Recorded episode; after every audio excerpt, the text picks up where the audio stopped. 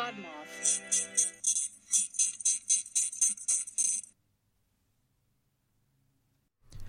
Today we bask in the light of mustachioed greatness. Now, considering that I'm basically an atheist, one would think that maybe I'd be indifferent to celebrating Christmas. But damn it, I can't help it. The sad, depressing Christmas carols, the cool pagan traditions, the food, and I guess, you know, family stuff as well. It's all very good. I think it stems from my childhood. My grandma, my mom's side, my grandma grandmadrera lived in a damn tiny home before that was like a cool thing to do, and you would see it on shows. And I don't know, some guy named Chad and some chick named Stacy were like, "Look at her house." No, it wasn't. It wasn't that cool at all. We, we, we somehow we would fit like ten people in this little house, and my grandma was still able to fit in a giant ass Christmas tree, a bunch of gifts and a shitload of food, like more food than I could ever imagine. I remember it looking just insane as a child. Maybe it wasn't as crazy, but I mean, it's been my older siblings also say it was it was pretty huge. So I don't know. It was a lot of food. I don't know how all that came out of such a little tiny stove. By the way, you know, neighbors, many less fortunate would come by, and my grandma would make sure to feed them, and she'd even have gifts for them to take home to their kids. And it wasn't anything extravagant, you know, but the families appreciated it. It was a super kind gesture. Basically, my childhood Christmases were like a damn Mexican in the barrio storybook, and uh, 1946's It's a Wonderful Life was part of that tradition. And luckily, I get to talk about it because the legendary H.B. Warner, who plays Mr. Gower, has a great stash in this movie. He's a freaking legendary actor. And uh, I don't know. I can't wait to talk about it. Uh, I got one of my best buds on here to fucking hit the lighter and say, hot dog. Now let's make some super humble and considerate decisions to help our families get bummed because our dreams didn't come true, jump off a bridge and realize, hey, why travel when you're married to the gorgeous Donna Reed and have a bunch of kids that can get you beers at any time of the day? Now play that shit theme song. It's the Mustachio Podcast. You, we're ready for the show. We'll watch movies, we'll make jokes, and then we'll all go home. Navigating the legendary hairy upper lips. It's the Mustachio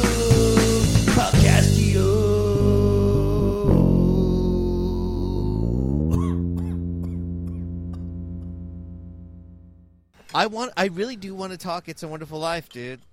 It's one of my. Fa- I'm not joking. It is. Uh, I, I I remember telling people all you need to know about me is my two two of my favorite movies is It's a Wonderful Life and A Clockwork Orange. It, it explains a lot about the reasons why we, me and you, were meant to become friends at some point because they're two of Kismet. my favorite movies of all time. Yeah, it is. No matter how many times I see It's a Wonderful Life, it always gets me to cry at the end. It- When his yeah. brother comes in and says, "To my brother George, the richest man that I know," come on, how do you not fucking choke up at that goddamn point? Yeah, he he has this face. You know, he's looking at James Stewart, Jimmy Stewart, with this face, and and Jimmy Stewart's doing this fucking just like I'm so glad I'm alive. Why did mm-hmm. I ever not want to have this life? Like, Yeah. And you're just you just break apart, and then you see the little ring a ding a ling. Mm-hmm, yep, that's it. Clarence gets gets his fucking wings, which I also think it means his balls too, right? Come on, you know it's it's me. It's a wonderful life. I got to do something to it, right? Clarence got his balls back. Yeah. Wait, so you become an angel? They take your balls away. you got to well, that's how you that, look. Believe me, if you have your balls, it's hard to be an angel, right? okay, okay. Well, let's start from the beginning. So, when did you? Let's let's get each other's experience for, of this Mm-hmm. film. When did you first see this movie? As how far back can you remember? Uh, okay. I remember the first time. I, I mean, I always knew, I always knew about this movie, but the first time I actually saw it, I was probably like maybe like 18 years old because that's at 18 was when I Wow, started smoking pot. Yeah, Jesus, I was a late so bloomer old. among my friends with smoking Yeah. pot. But it's also older than I thought you would experience it. Okay, so you were 18 years. I mean, this movie's from 1946. I, but Well, it, no, it didn't become like a, a regular thing until like the the um, until around what the 80s or something where they were just yeah, showing because there was a point in the 80s where around Christmas time, man, you could not fucking turn a fucking TV station on and not see "It's a Wonderful Life" just over and over again. Yeah.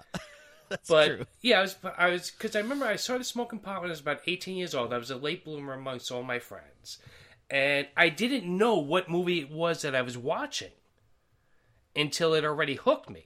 Because it was, uh, because back then I didn't have cable TV. It was just like, I think you just had like maybe what seven or eight channels. You had like the main networks and like an, an, an affiliate for this independent network and that network and I turned it on, and it was up to the point where he was going in to buy this brief, the suitcase.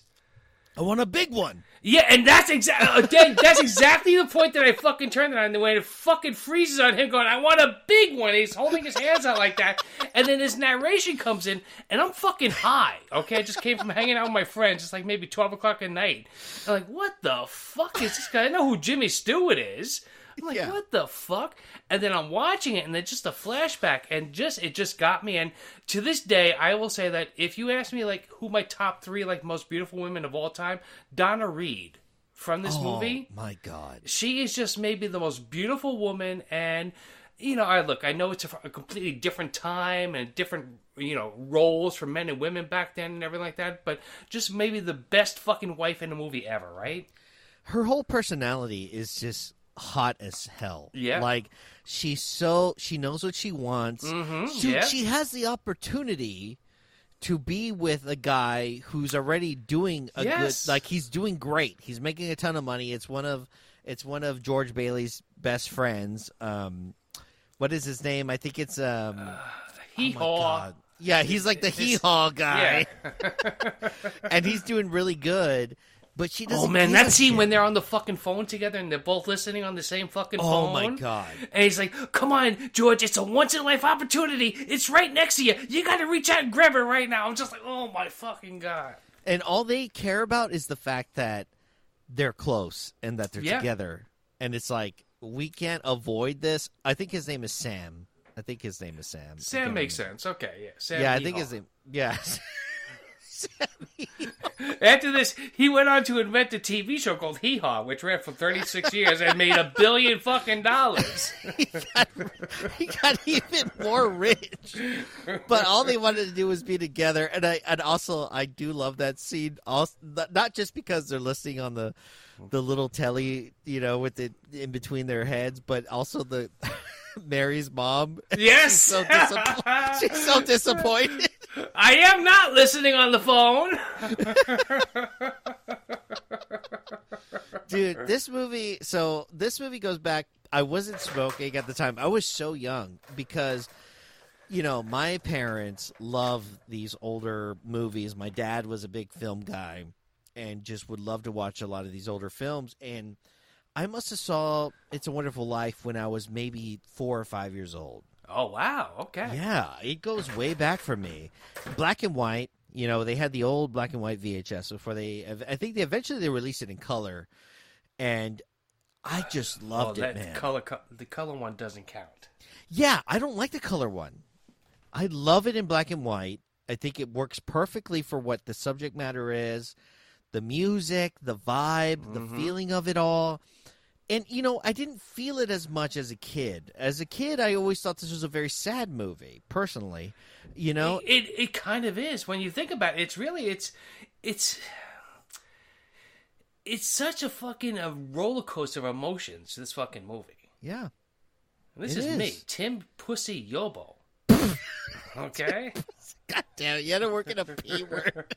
come on. I wasn't gonna say anything about Donna Reed. Maybe. well, well, hold on. Wait, we haven't gotten Wait, to oh, Violet yet. oh. Okay. the best pussy throughout the whole movie, dude. oh man, that fucking pussy's famous around the whole fucking town, man. But you're right. This this movie it it it fucking it pulls emotions that you were not ready for at a younger age for sure. Cuz I mean the it's obviously it's obviously influenced by the Christmas Carol. You know, somebody Yeah. that needs to go through some experience that needs to understand how important their life is and needs to understand what they've been doing their whole life mm-hmm. and why it's important to be here to help others that need more to to appreciate the life that you've been given Yes. and that's great. but I think what they really struck gold with in this movie is fucking hiring Jimmy Stewart because this guy just he carries this. I mean, George Bailey is one of those characters, and honestly, I can relate to him in the in in the sense of the fact that you know grew up. I grew up in the hood. Mhm. I'm very appreciative where I grew up. I care about the people that I grew up with, but uh, at the same time, you're also battling the a part of you that, you know, you being from Queens and and there's a part of you that wants to be like, oh, maybe I can do more than this. You know, maybe I yeah, can but see, I think, I think being a 53 year old white guy, I don't have the same feelings that you do. Where it's like, uh, you know, I want, I want to get out of a story. Okay, I don't want to be a Yeah. death force anymore. I want to do something better. Yes. But then I also don't think that I have, as a white guy, I don't think I have that feeling where it's like, well, I'm leaving people behind. Yeah, I think The people you care white, about. you're like if you make it, you're like, hey, fuck those motherfuckers. and I think if anything else, you kind of have that feeling where it's like, you know, look, I made it, and you know, I want to help other people who, you know, didn't have the same opportunity, you know, who had the same opportunities but didn't get lucky as I did to get out of this area. yes, he got So- lucky. You know, I think George Bailey got lucky. His dad was it. You know, you, you know, pretty blue collar, know, but was yeah, working for a bank. He yeah. did some good work. You know, he he was born with a a little more privilege than other people in in in the town he grew up in. Well, he could have had a lot more privilege than He could have anybody had else in more. the town growing up. But his father was, you know, like one of these, you know, you know. I look, I need, I need three hundred dollars to live a month. I don't need to make three thousand dollars a month then anymore, right? If I make anything over five hundred dollars, I'm ahead of the game. I can give the other twenty five hundred dollars away and help other people. Yep. Exactly. Yeah, they they decided to be able to. Uh, I mean, I guess what would be considered a a, a, a semi democratic socialist point of view of, of being able to help more people in the town. You know, than than helping just the very few rich. Imagine that, yeah, helping everybody is good for everybody else instead of like one person just like sucking everything up and like, oh well, uh, yeah, there's a guy in this movie that's like that, right? Yes, there is, and Jesus, man, like one of the best bad guys of mm-hmm. all time. Gee, I, I mean, even as a kid, like I didn't understand the politics. I didn't understand a lot of the intricacies of of of what's going on. But Mister Potter, that dude rang with. Like I was like, I knew immediately. Like, okay, this guy is this guy is what has made America as powerful as it's been. I mean, you got to have that mentality. To you, it's a balance. You need to have a yeah. You need, I think for the reason why America has come where it's you know like basically the power that it's become since the very beginning is you have a balance of Mr. Potter and a balance of George Bailey. Yes, You know, like you got a little bit of but it seems like lately there's more uh, Mr. Potters than There's there more are George Mr. Baileys, right? Yes, yeah. More recently, there's no there's no Mr. Smith goes to Washington anymore. no, no. This is a very Mr. Potter environment, but you see it in this film, just the influence that this guy has had, and he is so he's so determined to. He already owns most of the town, Yes, and that's I think not he owns enough. like what ninety percent of the fucking 90%. town. Yeah. And he's just so pissed off that he can't take over the Building and Loan or whatever. The fuck. See, that's what's crazy is I don't know who said it, but somebody said like you know it, it- they have enough, and that's better than being like super rich. Yeah, And at a certain point, how much fucking money and power do you fucking need? Like, uh, look at this guy, Mr. Potter. He's in a fucking wheelchair, right? He can't be fucking healthy. And instead of like, you know what? Uh, maybe I have five years left of it because at this point, this is like I don't know how old, what year this movie was made in, but polio. He's like what, maybe forty-five years old, Mister Potter? Because Yeah. back in the day, when you were like thirty years old, you looked like you were seventy-five years old, like how people look today. This movie was made in 1946. Yeah. So take a fucking Crazy. vacation, Mister Potter. Go someplace. no shit, like like dude, Buy a fucking ma- island. I don't know. Oh no, wait, don't do that. But why is he? s- but why? But why is he still working? Like eh, that? I think that's what blows my mind, and it kind of reminds me of, you know, we, you know, where I grew up. There, we have a neighbor just across the street, and he lived a super long time after retirement. But this guy would not stop working, and I think I think there's something in men, specifically men, where we feel like, well, if I stop working or if I Hmm. stop going for what I'm trying to go for, I'm gonna die. And I think that's what represents Mr. Potter. He's like, if well, if I don't stop trying to take over this fucking town, I'm gonna fucking die. So this is all I got, and this is He my just goal. yeah he can't rest until he has everything. And then he, he well he's he's a, he he's the kind of motherfucker he is Daniel. He thinks that he can't stop until he has everything, and then once he has everything, that's when he can stop. That's when he can finally go on vacation. That's when he can go to Hawaii. That's when he can go to fucking DR and fucking let his balls hang out, whatever the fuck he wants to do. but even when he even if he wins, he's never gonna have enough. Because I had a friend like that. I had a friend who, who lived in a fucking house that when he was growing up, it was a fucking horrible experience. All the shit that I know. I won't get into too many details about it, but he had a fucked up family life. And Very broken home, yeah. Yes, he got when he got his job. He told me as soon as he gets ten thousand dollars saved up, he's going to move out, get his own apartment, Yeah. and he wanted to have ten thousand because he wanted to make sure that once he moved out, he was never going to have to get go back to that that house again. Guess what? He got ten thousand dollars, and then he had to have twenty thousand dollars because he really wanted to make sure that no matter what happened, he was never going to have to move out of his father's house and then move to an apartment, and then something happened with his job, and then have to move back. Once he got twenty thousand, then he needed forty. Once he got forty, then he needed eighty, and it got to a point where it's like, dude, you could fucking move out and live by your fucking self and not work for five fucking years and never have to move back into your fucking parents' house again. Why don't you do? No, no, no, no. I want to make sure that when I do it, there's no. He's probably, as far as I know, still living at home with his fucking parents and maybe has like eight fucking million dollars banked. Yeah, dude. Like, it, it, it it's a sense of you know, and I think that's a, you know, just as a tangent, I think that's obviously a, a common issue with a lot of Americans in the sense of you you, you want this, you know.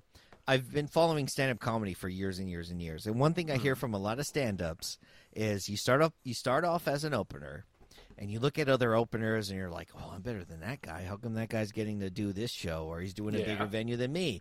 And then eventually become a feature, and you're like, "Well, damn, why, why is it, why am I I'm better than that guy? Why the guy's doing all that?" And like you're just constantly instead of enjoying or celebrating where you've where you've leveled up, you're fucking detrimenting or giving yourself shit because you haven't gotten to the level that you want to get above. It's well, I like understand you have to have that at. drive to get You- you, to you the do. point where you're a fucking big comedian or big Yeah. fucking whatever. But and also at a certain point, man, you gotta learn how to fucking put it in neutral and just like fucking coast for a while and enjoy it. Yeah, give yourself your yeah. You know, that's one of those things that recently, honestly, Tim, you know, I've always been a. Uh, I get. I think it's, you know, me and you are from you know, uh, city life, and we've grown up in a, a very blue collared style, and and in a big part of it is we don't give, we don't celebrate ourselves, we don't celebrate achievements for ourselves because we always feel like. No, well, wait, I do. Every time I'm on a podcast, I give myself a little trophy. you should see my closet. Holy shit. okay. well, I've always like been like in the in the vein of oh I could have done this or I could have done that, but you know as of late, man, I've been trying to celebrate. I give myself my own flowers, you know, my own celebration flowers of when I've when I do something a little special. Even though there's people that are doing this, there there's there's some fucking asshole that with a podcast right now. For for all like fucking 55 people that are listening to this podcast right now. There's somebody that has I'll be fucking listening, so it's 56. 56 people. There's fucking a, a podcast that has thousands and thousands and thousands and thousands of people that are living to, that are listening to his podcast or her podcast or their podcast. And you know what? I'm not worrying about that. I'm just worrying about the fact that there's people that listen to this show. Mm-hmm. I see it in the numbers. I see it, and I'm like, holy shit! I guess I'll keep doing it. And so that's something that's different about me now. That wasn't me back in the day. Back in the day, I would have been very shitty about it. I would have been like, well, how come I can't? How do I get better than that? I'm happy the fact that every time I fucking release an episode, there's somebody that wants to listen to this. And I think a lot of it has to do with the fact that I have Tim on. That's why I get you that extra listener. Yeah, dude. you give I me that. you Tim- right over that head. Well, I think at a certain point, it's like you have to realize that every look, everybody wants to have money, right? Nobody wants to be poor. No. But you also have to realize at a certain point in life, you're not going to be Jeff Bezos. So You're not going to be a fucking Zuckerberg, that cocksucker motherfucker. You're not going to be a fucking Bill Gates. Yeah. But Yeah. you also have to be like happy. Look, if as long I always look this way, if I have enough money to pay my bills and feed myself well, where I never have to eat something anytime during the week that I don't want to eat, but, but I have to eat it because it's Tuesday and it's fish day. Mm-hmm. And I can buy my video games, and I can buy my fucking Nvidia shields and all that other fucking shit. Nvidia shields, whatever the fuck it is. I'm happy. I don't need to have like fucking uh, like w- the few times I buy a lotto ticket when it's like really really big. My wife and I talk and like we'd give most of the money away to people that we fucking know. And we're like, all right, we have two houses. And that's it. We're fucking gonna be good because why do you need like fucking ten houses? Like the people who are so fucking rich that have so many houses, right? Yeah. Well, you have to hire a staff to take care of that house while you're not living there. Yes. That's fucked up. Like you're paying for fucking people to live in your fucking house. Like I've been watching that show. You, do you watch that show Succession? Uh, no, but I think I should because it's always fucking people always talking about it, and it's on HBO. You got to watch it. It's a it's definitely a rich white show. I just you know Game Game of Thrones really burned me with HBO shows. I like I don't want Succession to end like a big fucking war, and then all of a sudden some fucking like mailroom boy becomes the fucking co- CEO of the company. I hope that's not how it ends. I hope that's how it ends. I hope that some guy finally from the mailroom makes it. Guy from the mailroom. His name is Bobby Trippett.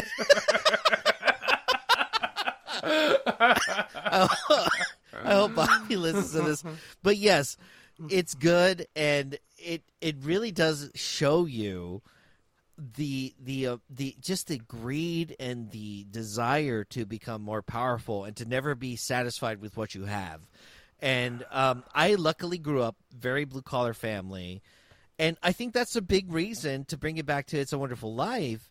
I think that's a big reason why it's always connected with me. Is it, it's made me think of my pops. Like you know, I think my dad always felt like he was a very smart man, and he went to college for two years and unfortunately ran out of money. He had my older brother who's you know 11 years older than me so this was back in the seven, like early early 70s Uh, and my dad was like you know what? I'm going to start i'm going to stop going to this university. He was doing great. I i you know what's kind of crazy i don't know if i've ever said this on my podcast but you know cleaning up my my old you know my parents house where i grew up i ran into a bunch of my dad's um uh, uh, report cards from from St. Mary's University here in San Antonio, and he was doing great. Just nothing a bunch of A's and B. I mean, better grades than I got when I was in college. you and know? he's going to a Catholic a Catholic college. yes, yeah, he was around. going to a yeah. private university, which was even more expensive, even more strict, and he was doing great. Uh, um, and and he stopped going because you know what? He had my older brother, and he knew it's time to make money. It's time to go and get into. So, all right. So I bet you that when it came time for when your brother and everybody else in your family grew up, it was really important that you all went to college, right? Yes, yes, and Okay. and and his you know his siblings, you know my aunts and uncles were were educated, and because he's the oldest, so he was co- sort of set, setting the tone. So you know I had uh, his sisters and and brothers went to school and were educated, and he sacrificed that time to be able to make money, so we could at least have some food on the table and have some clothes. And Mm-hmm. He did what he had to do. Yeah. he did what he had to do. And I know that a big part of him wishes he could have finished this. You know, I, would, you know, even if I think about it as a little kid and seeing my dad come home, he worked the same job. He, he, he, he basically what he did was he went to this uh, factory that manufactured these cylinders for airplane engines and he inspected them, made sure they were perfect. And if they weren't perfect, he made sure that they were perfect. That was his job for fucking 35 years. All right. So it's a decent job, though, right? He wasn't Yeah, making decent. uh, minimum wage. No, decent blue collar job. He made good money, you know, and he made sure that the, that that he stuck to it and he got it done.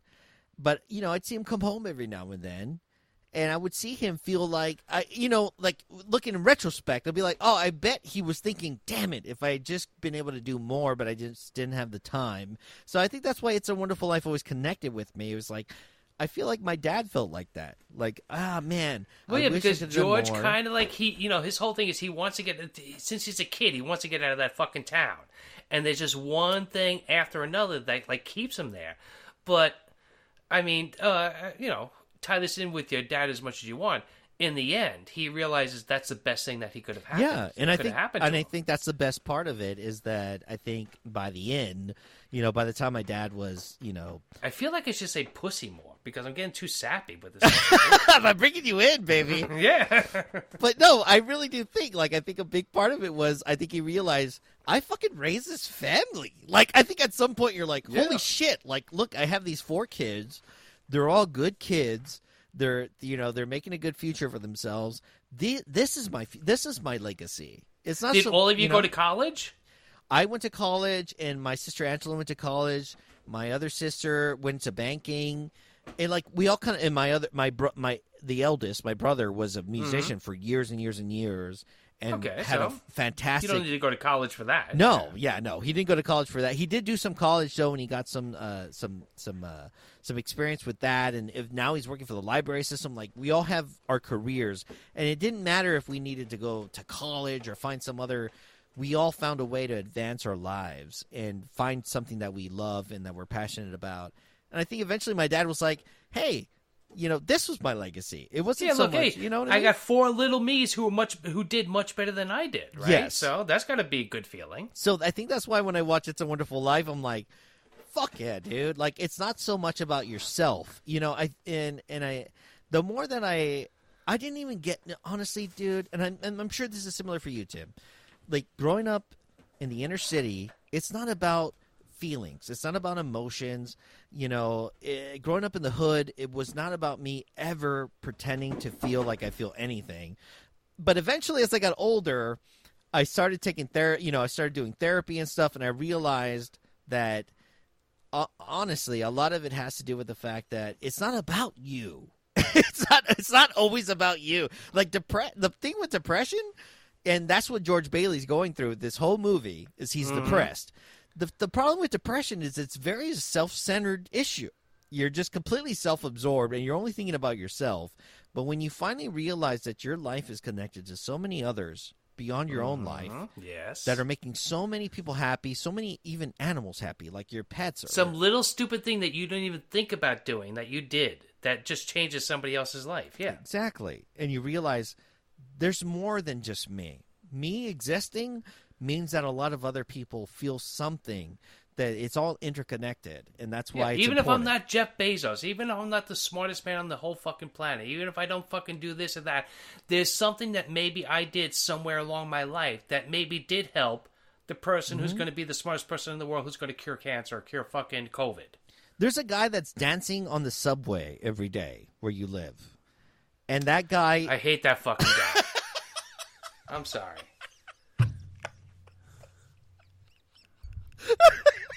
This is why. This is why I love this.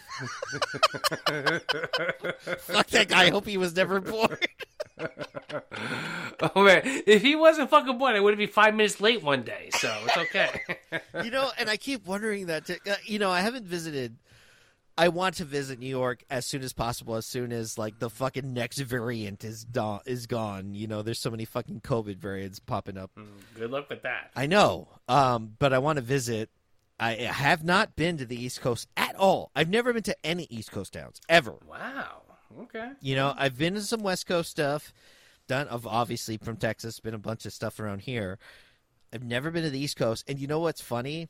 and I'm not sure if this is a good thing or a bad thing, but I have a lot of people tell me, you know what, man? I feel like you'd do great in the East Coast. And I can't help but feel that it's because I'm an asshole that they think. Uh, yeah, I think yeah, that's right. Yeah, I think you your assholery will fit in much better here on the East Coast than it will in Texas. I guarantee you that. so I think that they sense that. But I need to visit at some point. But I've But always I don't know. You know, New York. New York is a tough town. It a lot is. of people come here. You know, you're a big fish in San Antonio, but you come here in New York, you're just a little sardine.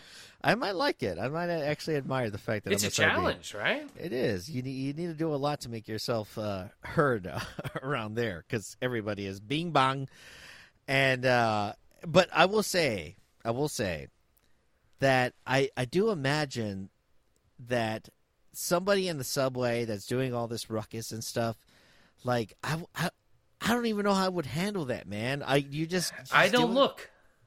no. There's some people who look. There's some people take the cameras out, and there's other people clapping. And all that. I'm like, look. First of all, I'm not giving that motherfucker any money, so I'm not even giving him any attention, right? Yeah.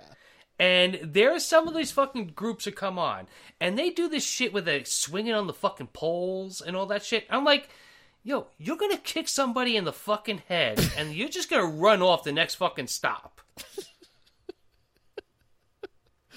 Dude, I've seen it on TikTok, man. It's fucking dangerous. Yeah, you dude. see it with there's literally they're doing is like spins and all that fucking shit around the poles, and like you're gonna fucking clock somebody who's not paying attention, look at their fucking phone, and what's gonna happen? You, how do I explain to my insurance company? Oh, I got a fucking broken neck. Why? Because I was on the subway and somebody came on and they started fucking doing their routine, looking for fucking money. telling you, dude. It would be difficult for me because, unfortunately, in the South, you know, we are so about saving face and about just being cordial. Eh, You know, when I moved to Los Angeles for a little bit, it took me two weeks to stop telling people hi in the morning because nobody would tell me hi back. Nobody. Yo, there's people calling the cops on you when you were saying that shit.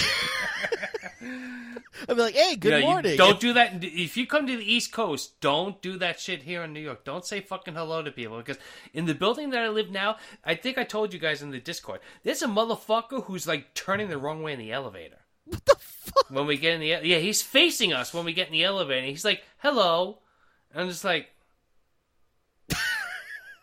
yeah, that's exactly nothing. Just looking at him like, yeah. What the fuck? And he doesn't stop doing it. He keeps fucking doing it. And one day, I'm gonna fucking clock him. I'm, I'm I will tell you, Tim. At least I figured it out pretty quickly. I was like, after two times in a row where somebody looked the entirely opposite direction of my face, Yeah. I was like, After he okay, I sprayed in the face with mace like Yes. six times. I was like, okay, I get it, I get it. Nobody wants to tell me good morning in the morning. I'm just trying to bring a little light to everybody's life because this is the Southern way. And nope, that they did not give a fuck about that. But uh, back back to this fucking movie. Yes. Dude, I gotta say, man, the amount of shit that George goes through. Ah, it's. I mean, it starts off with he's talking to his dad, and he's talking to his dad about, hey, look, I admire the fact that you've held the fort at the at the at the at the was it the loan place Savings and loan. savings yes. and loan. I'm proud of you, but it's my time now. I want to go. I want to go to college. I want to get my education. I want to get a job. I want to go elsewhere. And this is the night of their fucking. You, I, I know you remember this. This is the night of the fucking high school. I think it's a high school dance, but George is already graduated. Yes. And his yeah, brother's in high school. Back then, different. that didn't matter too much. Yes. Yeah, it was different back then. It was actually nice to be if you were like a 17, 18 year old in high school and there was like a 19 year old that was interested in you. It's like, that's a good thing because this guy's going to be probably, hopefully, going somewhere with his life. And, Yeah. Back then, you like you were dead at, dead at 34, so 19 was middle aged. You're like, this guy's going to have a job at 20. He's going to give her 10 years of income. Yeah, this is good. And so that's where George eventually, you know, he ends up dancing with Mary, Mary Hatch.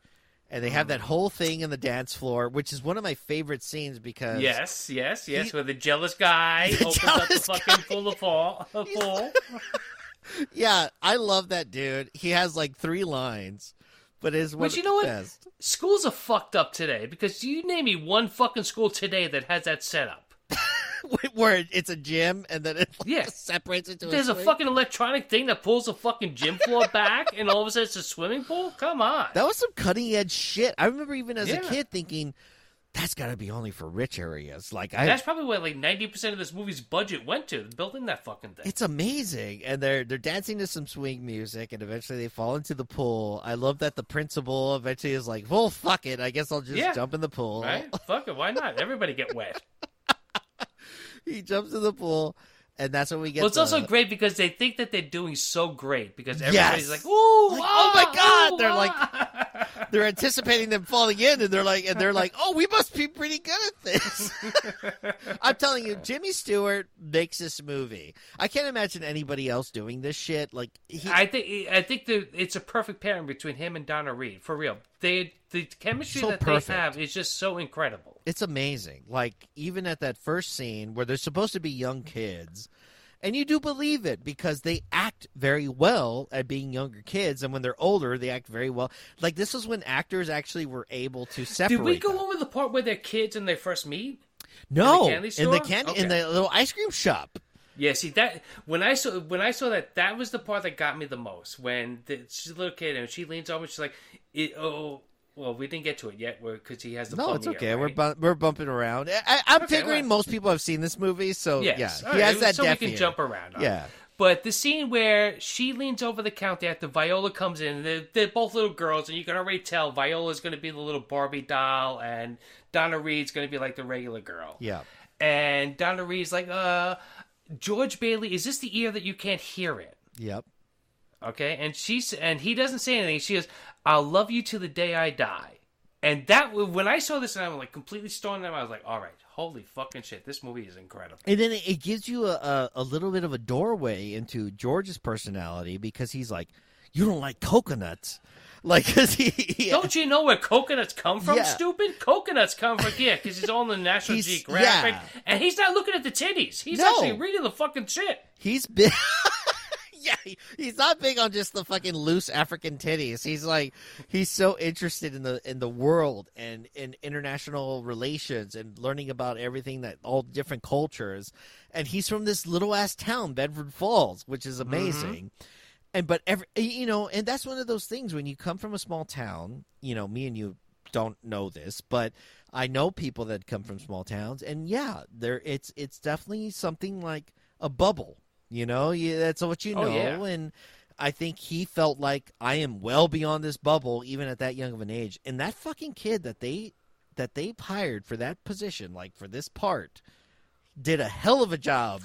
He always reminded me of Greg Brady a little bit. He does, yeah. He does have that Greg Brady. He does have that Greg Brady vibe. He cries really well. Oh my god, the scene with him and the Mr. fucking- Gower? Uh, oh my god! oh my Holy god, dude! Christ. That's the first time as an adult that I cried. Was like watching Mr. Gower because Mr. Gower's is like you know he's the druggist. He you know he's he works at a pharmacist at a pharmacy, and George Bailey's working in, in the pharmacy as a little kid. It's so cool. Like so, at some point there was a CVS where they sold ice cream and and codeine. the same, Yep. the same place. That's Hey, if awesome. it rhymes, you can get it together, right? I'll take a rocky road and, and a codeine, please. And and he he realizes that some drugs that Mr. Gower was going to give him to give to somebody else in the community was actually poison because Mr. Gower was distracted because his son had passed Why away is in he the war. distracted? Yes, yeah. He just got a telegram that his son died in the war. and and he's falling apart.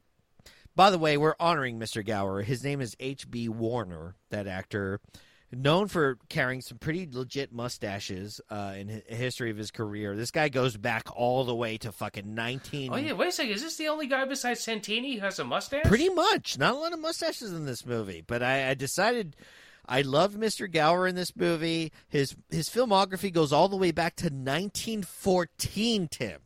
Wow. Fucking 1914. Thirty years before this fucking movie was made, he was already doing shit. Like, holy shit. He was born in October 26, 1876. Wow. he died December 1958. He was English, by the way, and uh oh shit! See, English people can always do an American accent. yeah, he knocked it out of the park and he's fucking fantastic as Mr. Gower in the in It's a Wonderful Life. Like he just finds a way to kind of capture that little bit of tortureness but also vulnerable and he beats the shit out of George Bailey as a little kid, like just whips the fuck. And George Bailey's ear was fucked up because he saved his little brother. Yes, that's right. When they were doing the fucking ice skating thing, yeah, the ice thing, yeah, Yes. going down on it. What the fuck is that? Riding down a shovel. Well, I know. I was going to ask you that because we don't we didn't have snow and shit in the South Texas. So I'm like, wait, was that a common thing? You just went down a fucking trash can handle and Well, maybe you know back then, not everybody's like rich like Orson Welles couldn't afford Rosebud. Okay, so instead of Rosebud, you got to just have your dad's shovel. I'm like, holy I mean, shit! it works, right? It does work. It seems like a lot of fun. Personally, I, I feel Kind like of like a steering rod. yeah, you kind of kind of guide your way through. But unfortunately, George's brother Harry falls into the water, and it's cold as fuck. And But he jumps in and saves he him. dives in and saves him, and Clarence shows that in the beginning, as y'all know, and it, he's able to save his brother, but George loses the hearing in part of or partial hearing in part of his Yes. one of his ears, and Mister Gower fucking beats the shit out of him because he didn't take the drugs to that guy because basically George realized this is poison, so he goes and wants to talk to his dad. But his dad's in the middle of a meeting, and that's the first time with Mr. Potter. with Mr. Potter, who's a fucking dickhead. It's so good. God damn it. I want to Yeah. watch this movie right now so bad. I'm I'm going off this movie just from like memory. I haven't seen this movie since last year. I know. I've I've seen it a billion fucking times. I can't see this movie enough. I, I know. I've it's just so good. We see the very we, you know, we get our first impression of Mr. Potter and he is just just enemy number 1 when it comes to And his fucking henchman, the guy who's just always standing right behind him, that right? pushes him around. Yeah, he's the guy cuz Yeah. Mr. Potter's on a on a wheelchair. It probably, probably probably got polio or some shit. Yeah, back then. he was like, I don't need no vaccination. yeah, he, yeah, Mr. Potter was anti-vax. he ended up in a wheelchair, and, uh, and so there's this whole back and forth. And it's really funny because George Bailey, as a little kid, starts bitching at Mr. Potter. He's like, "Fuck Yeah. you, Mr. Potter! You don't know anything about my dad. Fuck you!" It's so good. Oh yeah, because this is where he says like you're a loser or something Yes, he like that. talks and he comes in, he's to like, him. My dad's not a loser, what are you talking about? Dude, it is amazing. Like to be a little kid, like I would not have had those balls back then. Like when I was because basically George Bailey's what like ten years old there or something, eleven, Yeah, but also then when you're ten years old, that your dad is your whole fucking world, right? pretty so much. to uh, hear yeah. somebody saying shit like that, You back just- 'em up. Maybe it's just your natural instinct. Yeah, fuck them up. and so he starts talking shit to him, and and George's dad tells him, "Look, you got to go. I can't help you right now. We're in the middle of a meeting. It's it's it's pretty it's crazy." You Gotta go. So he goes back to the pharmacy, and Gower realizes he hasn't sent that. He gets a call that Yeah, he gets a call with where's the, where's my medicine? Where's my medicine? Where's my heroin? Where's my yeah? Where's my fucking codeine, motherfucker? I need that shit. I got a toothache. And he just he goes up to he goes up to George Bailey, and he starts beating the shit out of him, like fucking Oh, slapping him across yeah. the head. And honestly, Tim, I'm confident this was a common coincidence. Like this was some this is a common situation that would happen with a lot of because back in the day, back in the 40s and 50s, you, Oh, you just beat the shit out of kids. you, It you could just the hit them. Kid didn't have to be yours. No, No. just fucking smack him. Yeah. and and also kids were working so young. I mean, even my Yeah. You know, who was more uh, '50s kid, was mowing lawns and shit when he was like 10 years old. I, I was, as soon as I turned 16, my grandmother made me get my working papers. I was working when I was 16. Yeah. and and all of a sudden, because you had a boss, your parents basically gave that boss permission to beat the shit out of you, Mm-hmm. corporal punishment, and he starts beating the fuck out of George. And he hits his ear and it starts bleeding. And he's like, You're hurting my, my bad ear. And I'm like, Fuck, dude. That part always gets to me because I'm like, Fuck, Yeah, man. yep. He hurt that ear because he saved his brother. And now you're fucking it up. Like, it just always fucked with me. But because the, 'cause a the movie. movie immediately lets you know George Bailey is one of these guys that he's going to do a lot and never get really noticed for it. Mm-hmm. He's always doing the right thing, and whenever he does the right thing, he gets shit on. He gets shit. right? For real. He gets He saves on. his brother. Right. He loses his fucking ear. He saves that person's life instead of giving them fucking too much uh, fentanyl. And he gets beat the fuck up. yeah. It's so fucked up. And then, uh, and honestly, what makes me always there's two parts that make me gr- draw tears. It's this part and then the in the end. This part where Gower, because he's such a good actor, H.B. Warner obviously has a history of acting. When he realizes that he did, he, he it Yes, was poison, yes, yes, yes, And he yes. When he tastes that fucking pill, yes. and he apologizes to George, and he's like, "I'm so sorry. You literally saved my entire career. I would." Plus, I think also, I think he's like projecting his son a little bit. Yes, because his George. son had just Yes. died, and he's Mhm. drunk and he's vulnerable, and he's like, "You, you."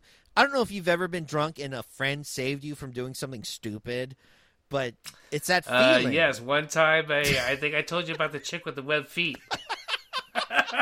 Wait, under the table. yeah, I was drunk and I almost did something really, really stupid, but my friend saved me. dude, that's what friends are for. And Mr. Gower was there to make sure that this dude did not screw up.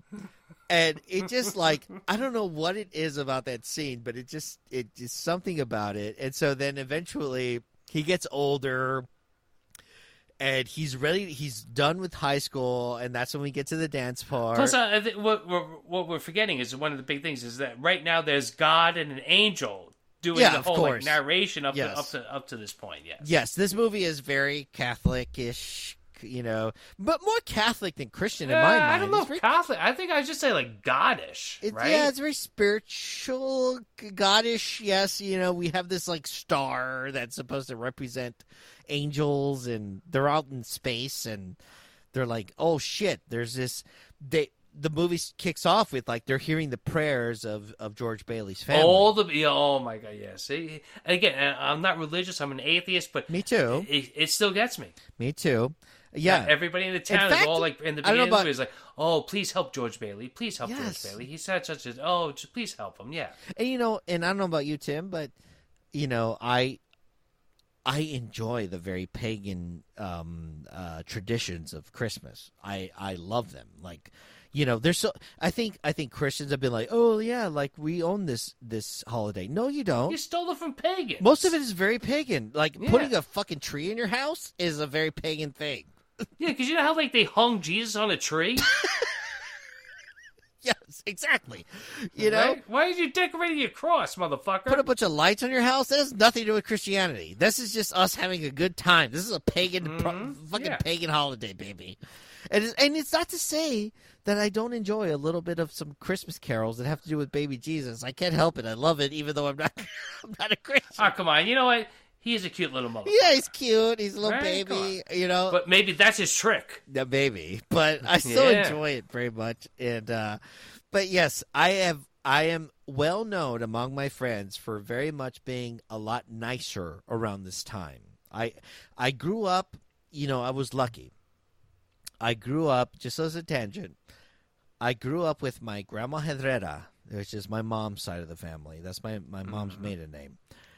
And Tim, I would go to my grandma's house, my grandma Herrera, and she would have a well lit Christmas tree, like incredibly well lit.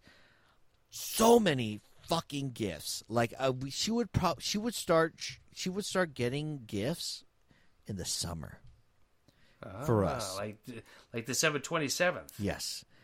And she loved this holiday. She would she I know this sounds like a cliche bullshit poor kid thing. She lived in a 500 square foot house. There's not a lot of space there, dude. And she would invite neighbors.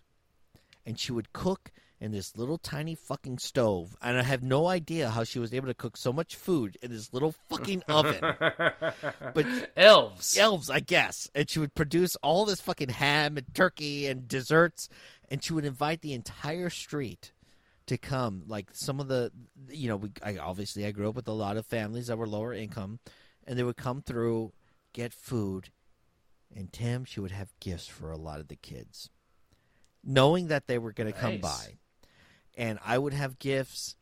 And they weren't the best gifts. They weren't the fucking. I wasn't going to get a Super At Nintendo. that point, it doesn't matter, Right? It doesn't Whatever matter. The fuck, yeah, you get something. Yeah, you're getting you're getting fed food, Yeah. and when you don't have food, and you're getting something on top of it. when you grow up as a blue collar kid, you you just appreciate something. You appreciate something that Mhm, somebody yeah. got you because they were like, "Hey, this kid would love this." Unless it's socks. yeah, no, she would never give me socks. My my grandma actually loved us, and it was always a bunch That's of right. toys. If your grandmother gives you socks, she don't love I'm not you. kidding, Tim. One time she just gave me fireworks. She was like, "Go blow shit up, kid," and I was like, "I fucking love All you, right. Grandma, Holy so much." shit, Cool. Yeah, she would give us like all fireworks and shit. She's like, But this is Texas, so "Yeah, yeah, you know, we, that's how we roll. We like shit that blows up," and it, it, it's just amazing. Like, so I grew up with that.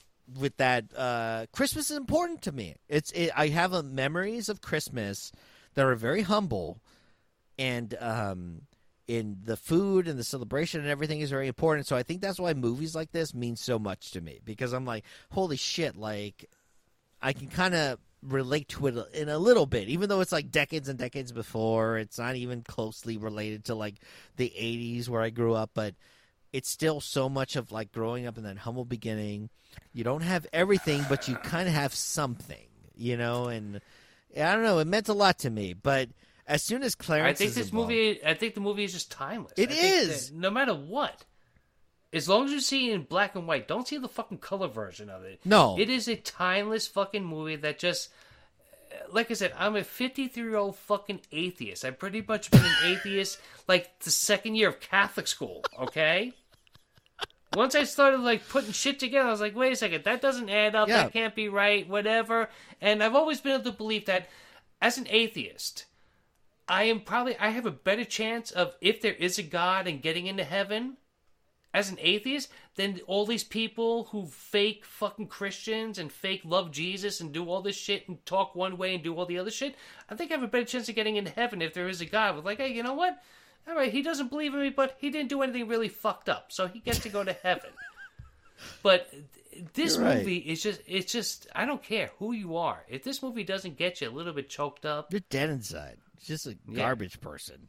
just give it up. because you know we see George and he he ends up sacrificing you know being able to go to college and travel Mm-hmm. to allow his brother Harry to go to college. He lets his brother go to college. He's like, you know, I'll take But his brother doesn't even get to finish college because he's the war, go to right? The fucking war that George can't go to because he's got a bum fucking ear from, from saving, saving his brother. brother. Yeah, so his, he tries to get involved in it. I think he does a, a something, but he doesn't actually fight in the war. But his brother does. He's a great air, you know, air force, basically. He air saves force. like eighty-four people in a fucking It's- transport. He's a boat. fucking war Yes. hero.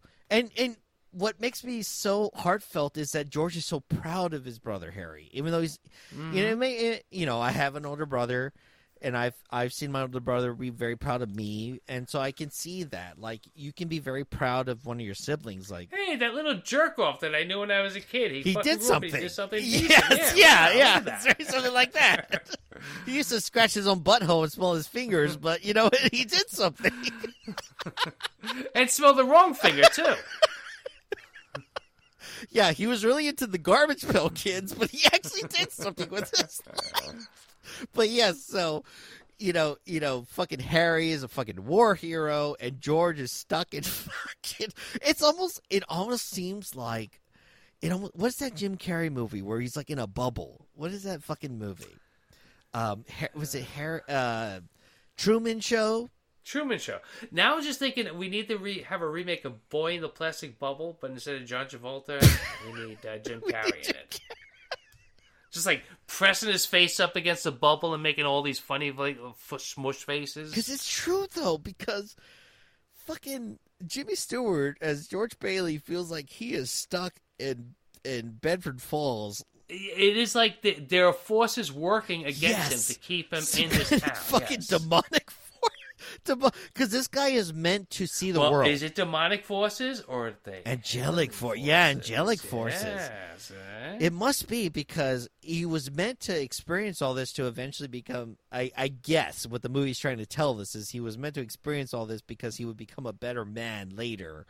But man, he uh, this guy was ready to go, like just super, just determined. But eventually, he falls in love with Mary after the whole fucking high school thing. They end up getting as much as he doesn't He want doesn't want That- to. That's the other thing too is he is fighting it. He he it's one of those things I think that uh, like I said even after she whispers in his ear when he's a kid, uh, George Bailey this is the year that you can't hear and I'll love you till the day I die. Yeah. There is a certain point where they see each other, and that's it. They just know. But he knows that if he marries her, he can't be the great explorer of Africa. He can't go Yes. to all these South American countries and fucking discover mountains and cliffs and all these caves and all that other shit that's in the National Geographic magazine that he reads. Exactly. He knows she's someone that's down to earth. She's she's one with Belford, with Bedford Falls. She's gonna be there forever and ever and be like, Well, just also, I think Daniel is the time. yes, it was. is that you that's the just way it wouldn't was. even think about taking your wife with you when you went to Africa or do anything like that, Yeah. right? She just has to stay home. Technically, George So- Bailey's entire mentality of how he wants to live his life was unconventional. Like you did not, especially if you grew up in a small town. Like you know, we may have grown up in the city, but you know, for a lot of people that grew up in small towns, that was it, baby. You were gonna like fucking run the whatever ranch or whatever business your dad owned. You were gonna own that business as well, and that was your fucking life, and that's the way it was. And George Bailey was like, "No, that's not what my life is supposed to be. I want to go and I want to experience the rest of the world." It was something very unusual. he wants a great big one. Yes, he was. Honestly, I would imagine people that were even watching this movie, and honestly, it makes sense the fact that this movie wasn't a big hit in the beginning. I think a lot of people Yes, didn't that's right. It was a understand it. failure. Yeah, they were like, Yeah. "What the fuck is wrong with him? Why did he just enjoy life at, you know, at at Bedford Falls and and just enjoy it?" But now it makes more sense. I mean, growing up where I grew up, I wanted to see more. All I saw was a bunch of fucking Mexicans, and I wanted to experience like this is great. I love the food, I love the music, but hey, I I know there's more out there, and I think George Bailey felt the same way, and. It's weird when everybody else is against you and wants to just keep you stuck there. Plus, also, I think at that time, that was the last great time for like exploring, right? It was, yes. Like people, I mean, Africa, and like honestly, you know, National Geographic, what they were covering in Africa was Yeah. that was new shit. Like nobody knew It it. wasn't just titties hanging no, around. that was right? like new discovery shit. That was like we're we're talking about some real fucking yeah. new I discovery mean, because now, I mean, unless you go into fucking outer space or 8,000 fucking miles underneath the ocean, where the fuck is there to go where you're like, hey, you know, I'm going to have something named after me? Exactly. When he was growing up back then, he could have had a fucking mountain named, He could have. mountain named after him. He could have, yeah, and, and he was obviously an explorer by heart, and was stuck in Bedford Fall in Bedford Falls. And once he got married, I love the part where um, they get married, and it's really funny. I I do love the fact that Mary. I, do, I love the fact that Mary's Mary's mom starts crying when she sees them making out because she was like, "Oh, you could have been with that rich guy, but you decided to fall in love with this fucking asshole." but uh and she also like the fact that mary breaks a record because she's so pissed off at, at george and it's so good but they get married eventually and he's like they're ready to go on a honeymoon and at least do something for once where they're gonna leave bedford Yep. falls but They saved up all their pennies. yes they saved all their pennies and they got donations from probably some Oh, family Daniel, I need to take a piss. So. all right and so we're gonna go ahead and uh uh check out this podcast uh promo we'll be right back what a lead in.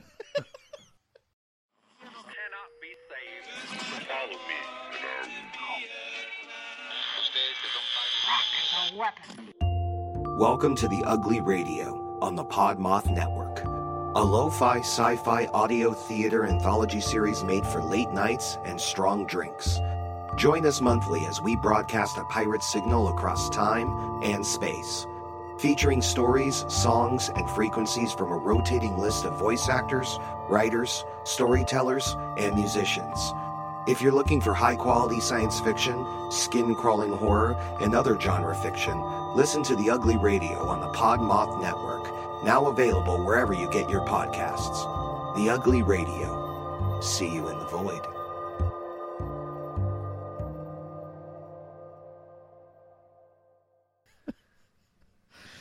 Well, I hope you enjoyed that promotion of that podcast that I put up there. I'm going to listen to that podcast right now. Stop listening to this podcast and listen to that podcast. It's probably about ghosts and stuff, paranormal shit. Hope you enjoyed it. Um, When's Wilford going to be on that podcast? oh, they would never let Wilford.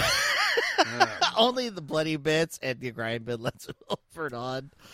Um, yes, dude. So basically, he's stuck there. They get, married. married. and They're in the they're taxi. just ready to go on their fucking big honeymoon. They're in the taxi, driven by their friend, because everybody knows everybody in this town. I think it's right? Ernie, yeah. right? That uh, is it? Yeah, Ernie. Ernie yeah. is the tax. By the way, hilarious that whoever that actor is, fucking love him.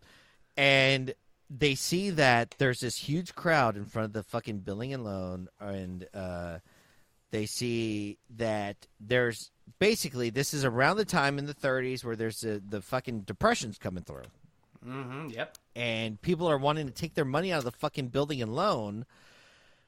And get and because they're like, well, fuck, we're gonna lose it because everything that's going on, and they, they're just trying to get what they can. So they stop. They use all the fucking money for the honeymoon to help all the people at the building and loan. Well, well, uh, you're skipping over it, Daniel, because what happens is it's like at the at the moment when it's the lowest, because everybody wants to take all their money that they have out of the bank All at of the it, same time, yes. and there's It's just impossible. no way that it is. It, it's impossible. There's no bank has that much money that every fucking person who has an account goes there and goes, "Give me everything right now." And at the last moment, when it's at its worst, that's when Donna Reed comes in and says, "Is this enough money?" And she holds up the five thousand dollars that they saved up to go around the fucking world on their vacation. The last chance that he has of getting out of this town and going somewhere. They give everybody just a few dollars. I love that one lady that like I asked. need a dollar seventy Yeah, she- she's like, I just need enough for bread and Campbell's soup. yes. Dude, talk about a different time, dude. I just spent like Yeah, Campbell's soup was like eight cans for a penny. I just spent eighty. Um, no joke. I just spent eighty five dollars on a couple of Manhattans and two beers and a burger. what? Eighty When you say a couple, you mean like two, two Manhattans and two beers. and and a very fancy burger. Oh well, you didn't mention the burger, so Yes, I had a burger and some and some tater tots. It's a very nice. It's a it's it's a beautiful bar in uh in the in downtown. it was the tater tots that got you. It's the tater tots that got me. I love the people that work there. I'm one of those that uh, just like to spend money because fuck it. I just I'm by myself and I I look at it this way: it helps the economy, right? yeah, technically it's a it's a small restaurant. It's not a chain, and I spent a lot of money. But anyway, enough from that. Enough from my spending issues. We we get after that. Damn, man. I hope you join my Patreon, right? Bloodybits. Uh, I, uh, doc- uh, yes. www.patreon.com forward slash Bloodybits. I am part of the Patreon for the Bloodybits, and and also the Grind Band, and also uh Djibouti Djibouti uh the Djibouti Show. I don't know if you ever heard of the Djibouti Show, but those are the three. Those are the three. I uh, like the sound of it. You might like it. It's a good time. So you give all the money. George gets stuck there, and then I think at that very same time, isn't that where he realizes where um basically Mr. Potter's going to take over, but the board of the building and loan says they won't let him take over if mm-hmm. George decides he can be CEO or Yes. Yes. The one thing that's going to stop the board from giving everything to Mr. Potter is if George Bailey stays on in place of his father, who's already had a heart attack and died at this point. he's already passed. Given and- his life to the savings and loan. Yes, gave his whole entire life to that. By the way, the guy that plays the father is amazing. Like I- Everybody. Jesus, everybody in this movie just fucking knocks it out the park. It's amazing. Um, and so, and we get that little, we get our first close up of of James Stewart, uh, Jimmy Stewart, the first close up of he's like, oh, oh shit, I'm stuck in, I'm stuck in a web of fucking Yep. building and loan shit. Just and- like what the third time I try to get out of this fucking Yes. town, and every time I think I'm out, they pull me back in. yes. and he says yes because that's how much he hates Mr. Potter and how much he loves his dad. And he decides to go ahead and run the building and loan. And then we move into the future. He's gotten some kids with Mary. Uh, I think he has what three kids or four kids? At this point, four yeah, kids. they did a lot of fucking. They did a lot of fucking because they have they have the oldest boy, who kind of looks like a girl, but he's a boy. Then they got a girl just underneath him, and then they have a um, an, um another girl who Zuzu, and then they have a Zuzu, little yes. Boy. The Is, wait, boy. is she the fucking devil from Exorcist? Zuzu? but no, she's not Pazuzu. Oh, okay. Yeah, she later she later goes on to haunt. That's how you beat the devil with those little pe- petals of flower. Yeah, you just had to give her Zuzu, Pazuzu's petals. Yeah. Yeah, there should have been a sequel to The Exorcist called The Exorcist 2 Pazuzu's Petals. but yes. Every time a bell rings, somebody goes to hell. a demon gets his wings.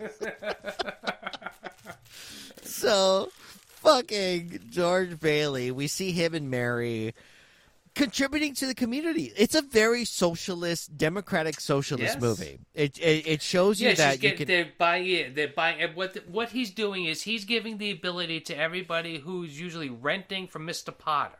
Yes. You can come to us, our savings and loan, and we will give you money to buy your house that you're going to own yourself when you pay us back with a modest, you know, little what what are they charging? Like maybe two percent fucking interest. You get Just enough to feeling make on, it right? by. Yeah, Yeah. just enough for Like, all, just enough all to of keep us us to going. survive. Yes, exactly.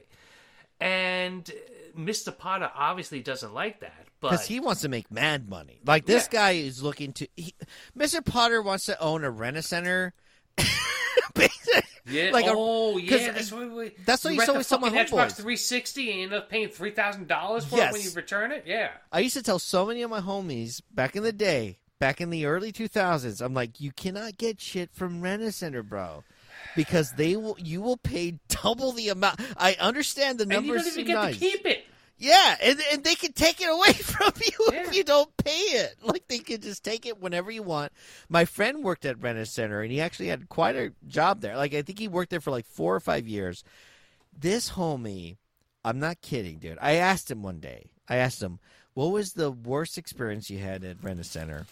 Because y'all y'all probably have rent centers out there, right, in, in New York City. Yep. yep So yep, yep, I asked him, "What's your worst experience?" He goes, "Well, Well, one we had to take a grandpa's fucking pacemaker back.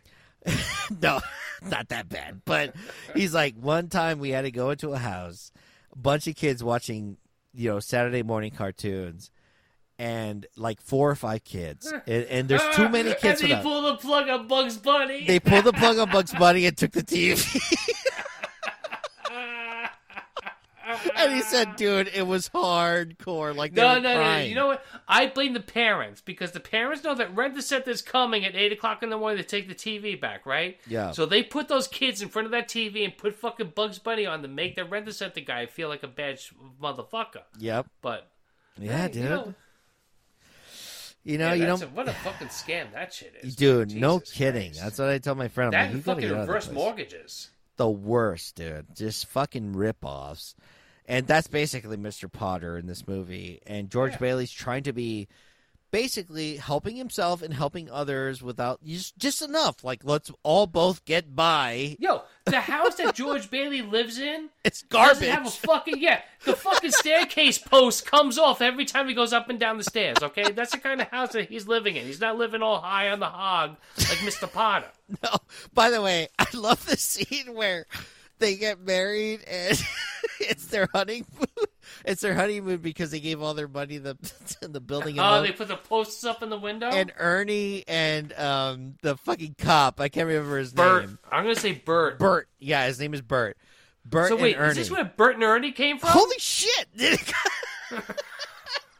Wow! it Holy may have because this is 1940 something. And so uh, yeah, the Muppets were not invented by then. But yeah, Bert and Ernie, they're there and they're like, they're singing like a little song outside the fucking house.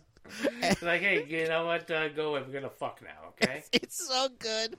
The, and the house is garbage. There's like rain coming through. They put a bunch of posters of Hawaii and different islands and stuff, and like, Mm-hmm. and they're singing. And this is the house that when they first went, when they got finished with the date at the den at the pool, where Yes, they both made the a initial wish, pool, and yes. she made the wish that the one day that they would get married and live in this house. And she says, and and George says, Oh, like, you goddamn know, I'll grab the moon for you. You know, I'll get the moon for you. He'll Well, you lasso the the moon? moon. Yeah. George Bailey lassos the moon.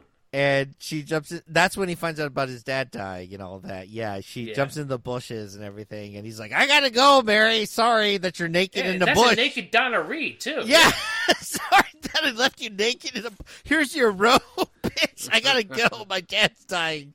Which, by the way, I would have done the same thing. I was, I'm sorry, ho. I, I don't know you that well, but my dad's dying. I, gotta go. I kept the robe just in case. And there's that old man that's like, "Why don't you kiss her instead?" of fucking talking? I actually had somebody do that to me at one point. Yo, bro, just kiss her already. Come on. oh, you had someone do that to you? Yeah. I had never had that. before. You know, is at the end of the date is one of those awkward, It's awkward, things. where yeah, it's it like, is. yeah, yeah. I never know what to gonna do, dude. Dude, I've done kisses on the cheek because I just didn't know what to do. Yeah, yeah, yeah. As long as you don't kiss the hand, you're okay. Oh no no no no no! No. I'll kiss a cheek, or or I, if they come in, like they give me a look, and oh, I'm like, kiss a okay, we're gonna kiss. I'm gonna kiss multiple cheeks. Yes, but Yeah. the, it is it is very awkward, especially when you're young, when you're Yeah, oh, 18, yeah, of 19 years old. yeah.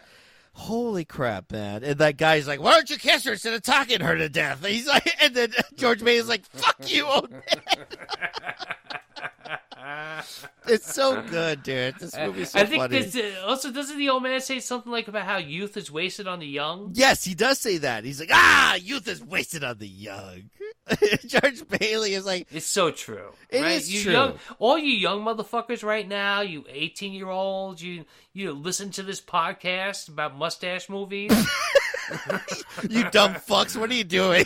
yeah, live your life, man. Come on, stop listening to this podcast. Just kiss her, kiss him, kiss them, This- whatever.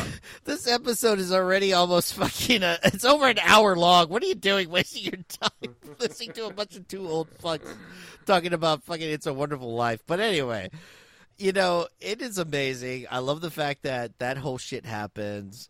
And then eventually they, they, so that's what happens when they, before they get married. And they eventually get married. They have kids and he starts falling apart like we we but but before before he falls apart they're doing good they're they're Yeah. they're creating a No, I think community Uncle Billy is the one who fucks everything up. yeah yeah billy his uncle billy is kind of you know he's that uncle he's the one that shouldn't have done much Uh, He's me.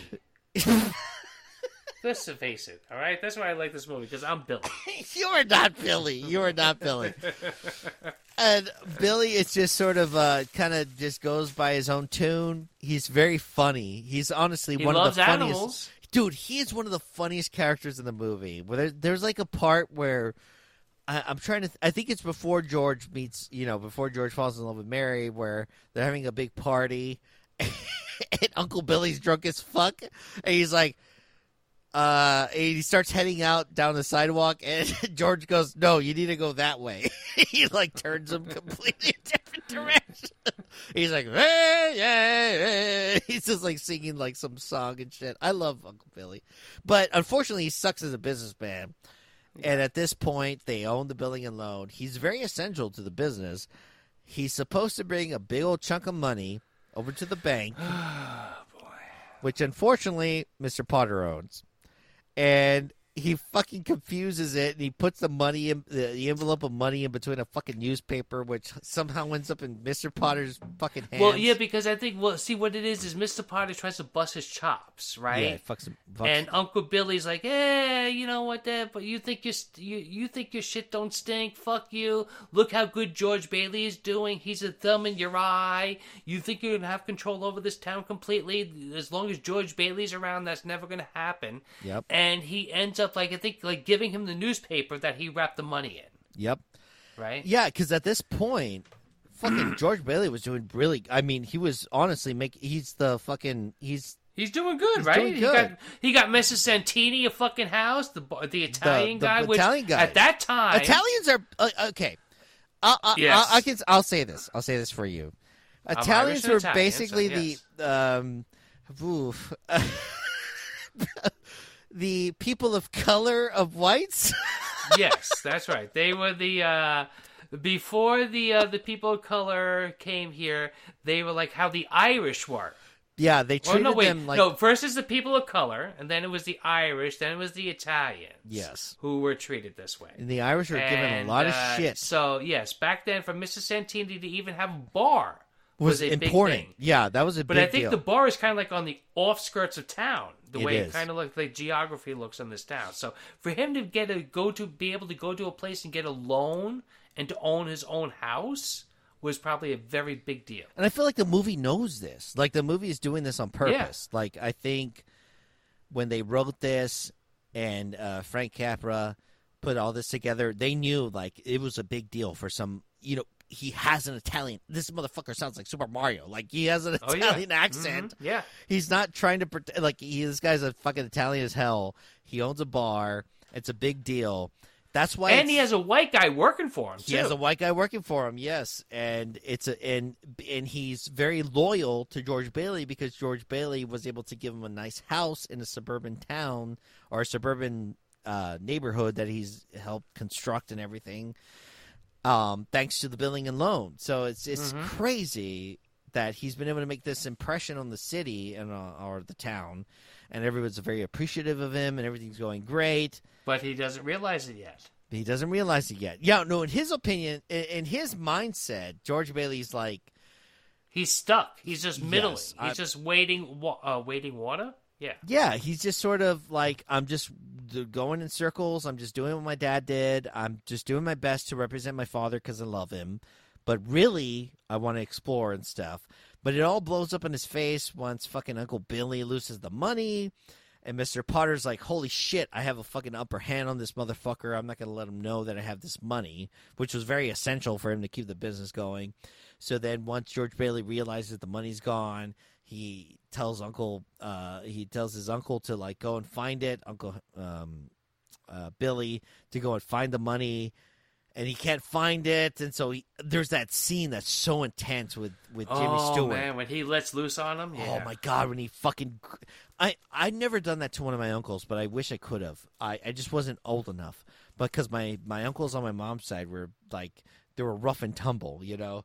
And They beat the shit out of you. Yeah, they were Uncle Billy. tough motherfuckers and they Yeah. they fucked up a lot too. Like they just were rough, you know. They just grew up in a rough uh, way. And and when he grabs his own uncle he just grabs him by his collars, he's like, "Where the fuck is the money, Uncle Billy?" You stupid. He's like you stupid. insults old man. him, yes. You crazy old man. It's intense. Yeah, that's dude. it's it uh, for everything because it's like completely different than everything we've ever seen of him in this movie, right? Yeah, we- he just completely like all his frustration, all the because he's like how old in this at this point, like thirty years he's old, in his maybe. yeah, he's in his mid late thirties. Yeah, for Okay. sure. So he just lets all the frustration of just being stuck in this town that he doesn't want to be stuck into, but just like I said, everything is just conspiring to keep him there.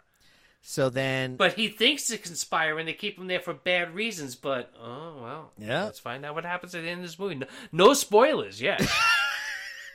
you have to listen. All you eighteen-year-olds who listen to this podcast who aren't living your life, you're gonna have to wait until the end of this podcast to find out what happens. which is nobody. I think I think I think all my audience is forty and up.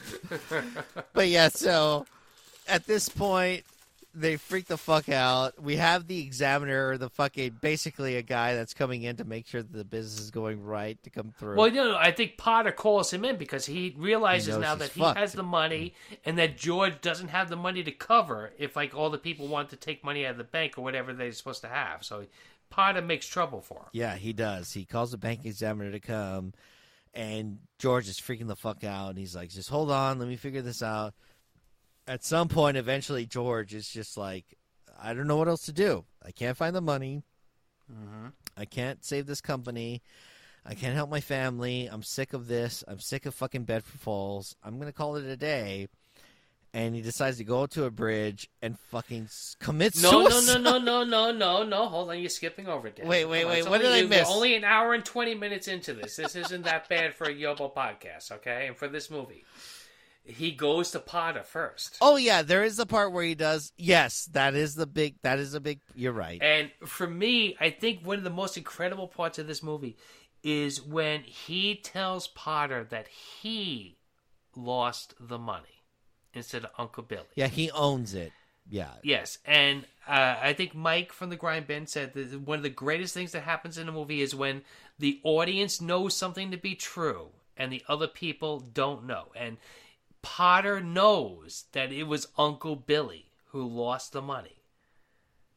Yeah. And he, he, eh, because you know that Potter would be the first person to throw his uncle under the bus Yeah. in a situation like that.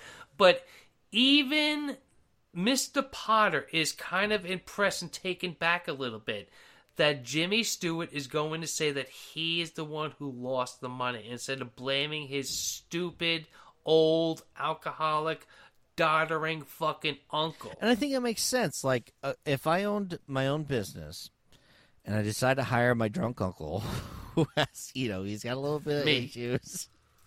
He's- Me. You know, he's on 100%. Screams pussy every once in a while Uh, in the middle of the bank. She's pussy in the middle of the bank. I would be like, I love that man. That is my family. There's a loyalty there.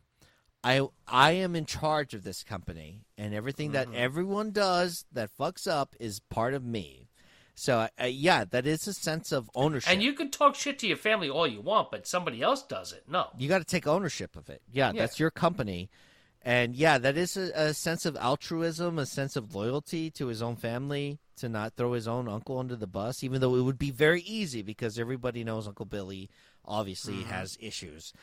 And he owned up to it. And yes, I love Potter's fucking um uh what is the word? It's just it's just this confidence, this fucking uh Jesus. Like, Well, he knows it. He has he knows, yes. There's nothing that he can do. Yeah, and that's why he gives him the line with like, gravitas.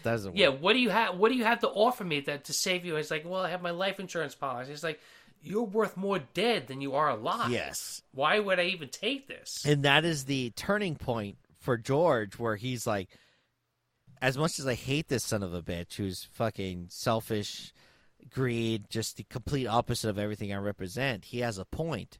I could technically help my entire family better if I were Mm-hmm. dead.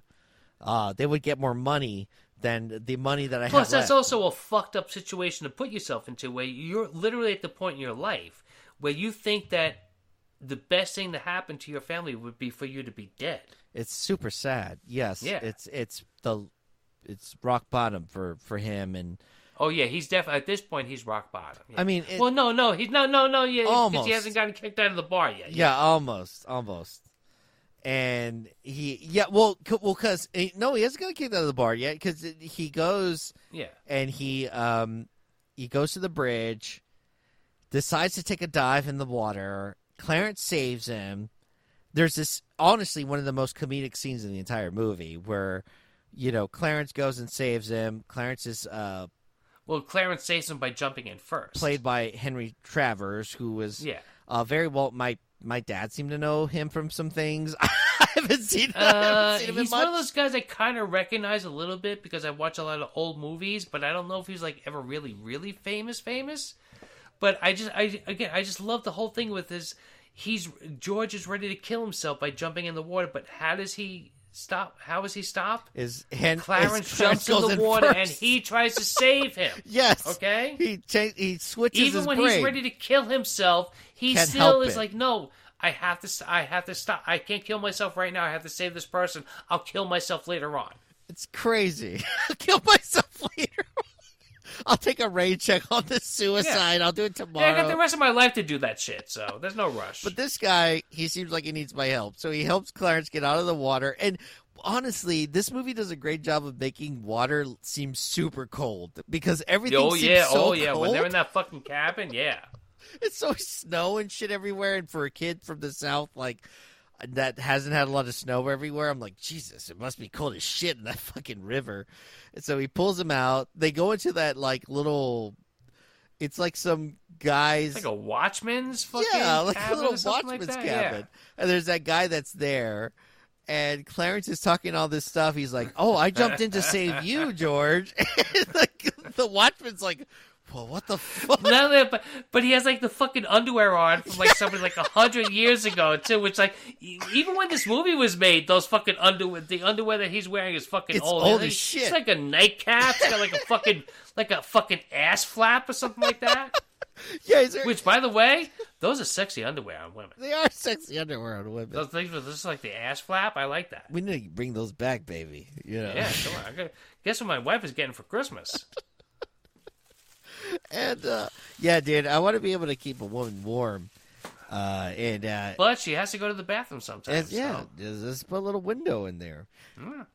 Oh, it's an ass window. I like that. Yeah, the last window, dude. I, And I love the fact that I think at some so at this point, Clarence doesn't know what he's going to do with George Bailey. He doesn't know. He just knows he wanted to keep him from committing suicide, which he was successful in.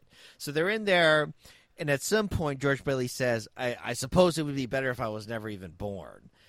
And Mm-hmm. that's when all of a sudden Clarence is like, "Oh, you know what? Wait a minute." That might be an idea. That might work. Yeah. Bingo. I'm gonna make it so that way you've never been born, and you're gonna just you're gonna see what happens, and all of a sudden, like the fucking door opens and like a big old wind comes through, and he goes, he's like, "We didn't have to be that loud about it." No, no, but it, it- also here's what's crazy about it. And here's a little touch of the movie. It stopped snowing. Yes, it stops snowing out of nowhere. Yes, it's like all of a sudden, once he makes that decision, the entire universe changes just because Yeah. George Bailey wasn't born, which is crazy. The weather changes, like what the fuck? It's a fucking sound of thunder. It is. It's very. You change one thing, and everything is is different. Yeah, a butterfly flaps its wings in Africa, and George Bailey isn't born. George Bailey is really important, apparently. Fucking shit. All of a sudden, his dad's like, "Hey, I want to fuck." you." He's like, "Ooh, I just gotta chill." Nah, fuck. So George is freaking the fuck out. He's not bleeding anymore. The fucking guy that was in the cabin freaks the fuck out. He leaves, which is so funny. I love that scene. I can't really do it justice, but it's hilarious. And they go over to Mr. Martini's place in his bar, but it's not. It's no longer called Martini's. It's named after the guy that uh, the, his secondhand guy. I forget his name, but he was like a fucking Italian motherfucker. And they go in there, and it's one of the funniest scenes in the movie because uh, George Bailey is like orders a whiskey or whatever. It's just a straight a straight drink. Well, now, well, now also drink. the other thing too is Daniel is it, now it's a different type of bar. it's yeah, it's a whole different thing. It's a speakeasy. Yeah. let's say right. it's it, there's women dancing and a piano bar and it's not so much a classy place anymore. It's a fucking Yeah. let's get drunk and get the fuck out of here. And, Nobody's wearing a tuxedo to this place. no, yeah. fuck no. It's it's it's hardcore. And I love the fact that at some point that's when we get our first little bit of Clarence saying that every time a bell rings, an angel gets its wings because the register keeps fucking dinging every time the Hey, look at me! I'm making angels. hey, look at me. I'm giving out wings, baby. it's so good because Mr. Gower comes in. And because because George oh wasn't there. Oh my god! Yeah, Yeah, because that's right, George- George has never been born. So guess what happened? Yeah, Mr. Gower poisoned Nobody to stopped that kid from getting the poison. So a guy, uh, somebody died because he gave that poison to that person. Mr. Gower was basically outlawed, and he became a fucking basically a homeless person. Comes to the bar and fucking Martini just fucking s- s- fucking shoot some soda water, Seltzer water. seltzer water right in his Yeah. face like an asshole. And George right obviously right away like tries to like, hey, Mr. Gower, like. I've known you since I was a child. Like, what? Are, are you okay? And he's like, I don't fucking Uh, know. yo, you. hey, uh, you know this guy? Uh, you got to be guilty by association, right? Exactly. And he's like, you know what? Both these motherfuckers have been acting weird as shit. Clarence like ordered like some fucking drink that doesn't exist. I don't A even hot toddy or some shit like some that. bullshit pussy drink. some Californian drink. I don't know. And, and, uh, right away they kick him the fuck out. He's like, "Fuck you," and that's when the martini's like, "Hey." I'm giving out wings, baby. ding, ding, ding. I love that shit, dude. But that, this is the first feeling of like, wait, I have a question. Does that technically still work? no, I don't think so. Every time a bell rings, an angel gets his wings. Is that like? Does it have to be like? You know, wholesome or sarcastic still counts. I think it has got, it's got to be wholesome. It's got to be altruistic. It's got to be an altruistic read. so. Maybe that guy's giving devils his way. Yeah, right dude, he's now. giving a bunch of demons like fucking bat wings, dude. But you Got to balance out the universe. and on oh, one thing, like you know, growing up, and I'm sure you grew up the same, you know, very similar. I grew up watching a lot of Twilight Zone at a very young age, and this is where Oh, this yeah. movie becomes Twilight Zone. It, it gets creepy as Yep. fuck. Mm-hmm. Because right after this, you know, Clarence tells him like, "You don't understand. You, you know, they go and they visit the he well hmm. because he freaks out. They get kicked out. He's like, I don't know what's going on. You know, I want to go see my brother. And Clarence tells him, Your brother's dead. Yeah, your brother's dead, and guess what? All those men that he saved in the war, They all died dead too. Yeah. and that's the part that got me the most when I was watching. Well, not maybe the most, but like as I kept watching it as I got older and older, because there's so many different layers on this movie. It's like, wait a second. So now there's like 84 people's who family. They're all fucking dead Yeah. because well not they're dead but somebody that they fucking loved in the war ended up dead instead of coming home because george bailey wasn't fucking born Yeah, I mean that's one of the amazing things when we, when you look into your family history and shit. Like, if one of them decided to do some stupid shit and die, you would not Oh, yeah. It's it's life is a game of inches because it's literally like if you, think about it Danny, if somebody wakes up like you've been in a couple car accidents right in your life Yeah, I, I don't advertise it, but yes, I have been. Okay, I have been, I've been in some car accidents. Yes. just think about it. if you woke up five minutes later or five minutes earlier that day it wouldn't have happened True. Yeah. No, that's very true. I think, you know, I think life has a way, and honestly, you know, uh, two of the car accidents I've been in were definitely my fault, but I have had some. I have had one where it was definitely not my fault. that domino's can't wait for I delivery yeah. you gotta go get a pickup Gotta get the pizza when it's warm, and I was going a little too Got to eat in the parking lot. a little too hard, and I got sideswiped and fucking fucked up my car. Uh, convertible Saab, 2008, uh, V6 uh, turbo. but anyway, it was a fantastic car. It's a Swedish vehicle. I know y'all may not. That's why you're still here. Yes, Yes, it's- I'm still here. It wasn't an American-made car that folded like a tin can. Yes, it protected like me. a Domino's box. I survived, but yes, for sure, little things, little decisions have so much of an effect Yeah. over what what our existence.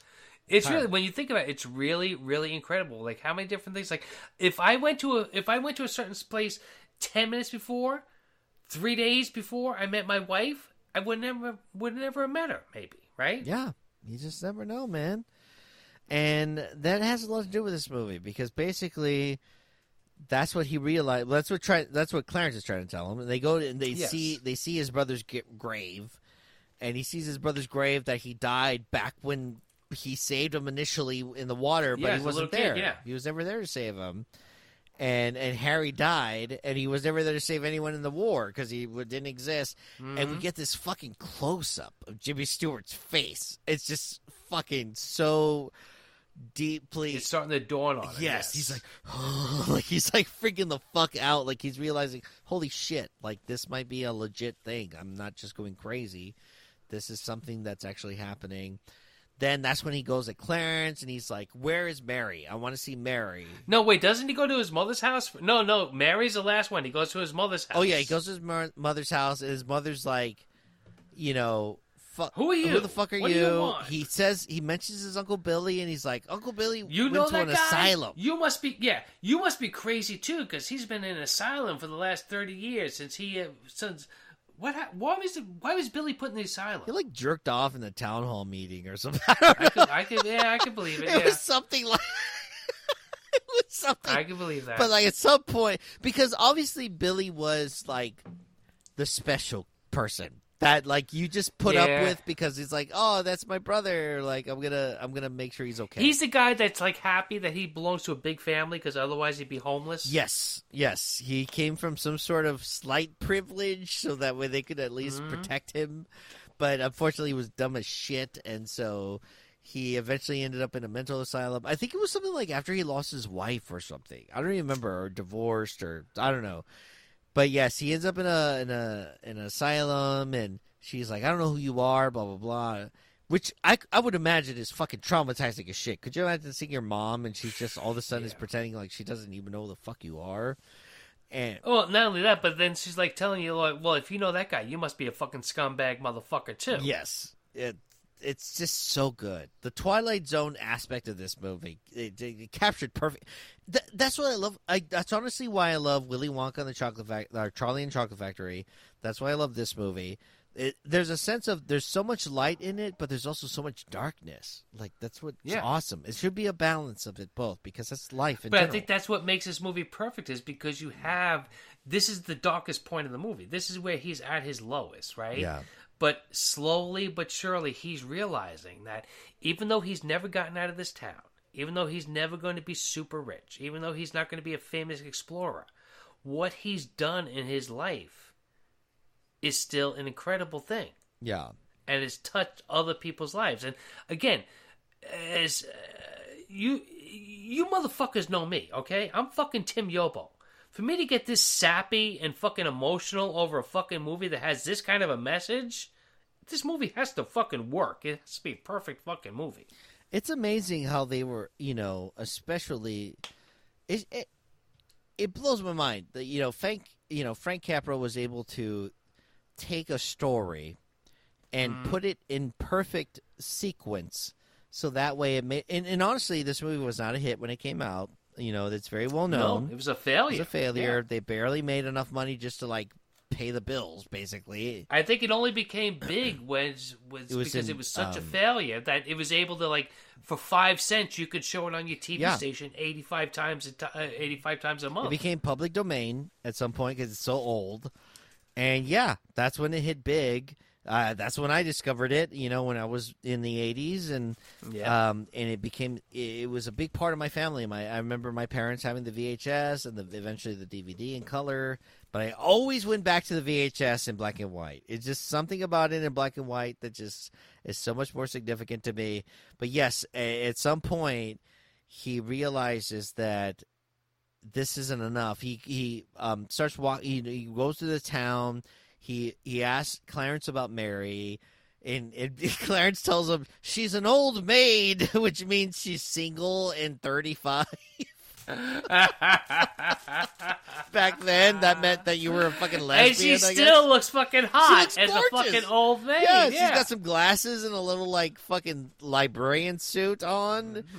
And he's like, "Mary, Mary, you're my wife." Yeah, I don't know who you are. Leave me alone. Leave me alone. She freaks the fuck out and faints. And I think at some point he runs into uh, the blonde chick too. I forget her name, but um, Viola, Viola. No, Viola's getting arrested because now she's a fucking dance she's hall a dance girl. hall girl, Ten cents a dance. and she's getting into fights and shit in Potterville or whatever the fuck it's called. Honestly, She's a taxi dancer. I Yeah, will admit that basically Pottersville looks like uh, mini Vegas. Yeah, it's Times Square. It's just Yeah. you got your fucking dance clubs, you got your comedy clubs, you got your strip clubs. Yeah, basically, there's all the kind of flashing signs. Everything except topless is being said. Exactly, it's implied. It's implied. Yes. and George ends up um he ends up decking his his old friend who's a cop. Um, I forget his name. I've uh, Who? Oh, that's Bert, Bert. right? Yes, Bert. He Who just starts shooting he starts blindly. shooting in the crowds. yeah, yeah. He punches Bert in the face, and Bert is so mad he just starts fucking shooting in the middle of Pottersville because it's Pottersville. I guess you can shoot. it- Yeah. It's GTA style.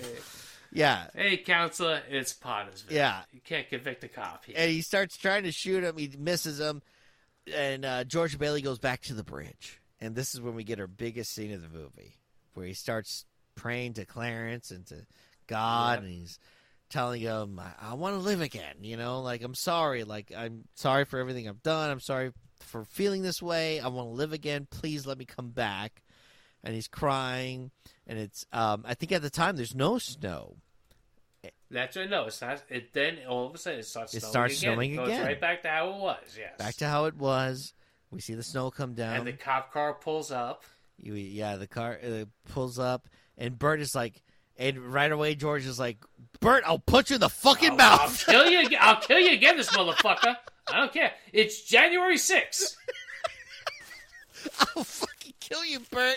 And Bert is like, what are you talking about, man? Like, what's going on? And and uh, that's when he realizes that his mouth is bleeding from before, Yeah. and uh, because he had gotten punched out, uh, we But also, and he also has Zuzu's. He has Zuzu's uh, petals. Uh, yeah. yeah, he's got That's Zeus's right. petals. He's got the devil in him. Zeus's, he's got, he's got, he got The put. devil brought him back to He's life. got Pazuzu's petals. Pazuzu's petals.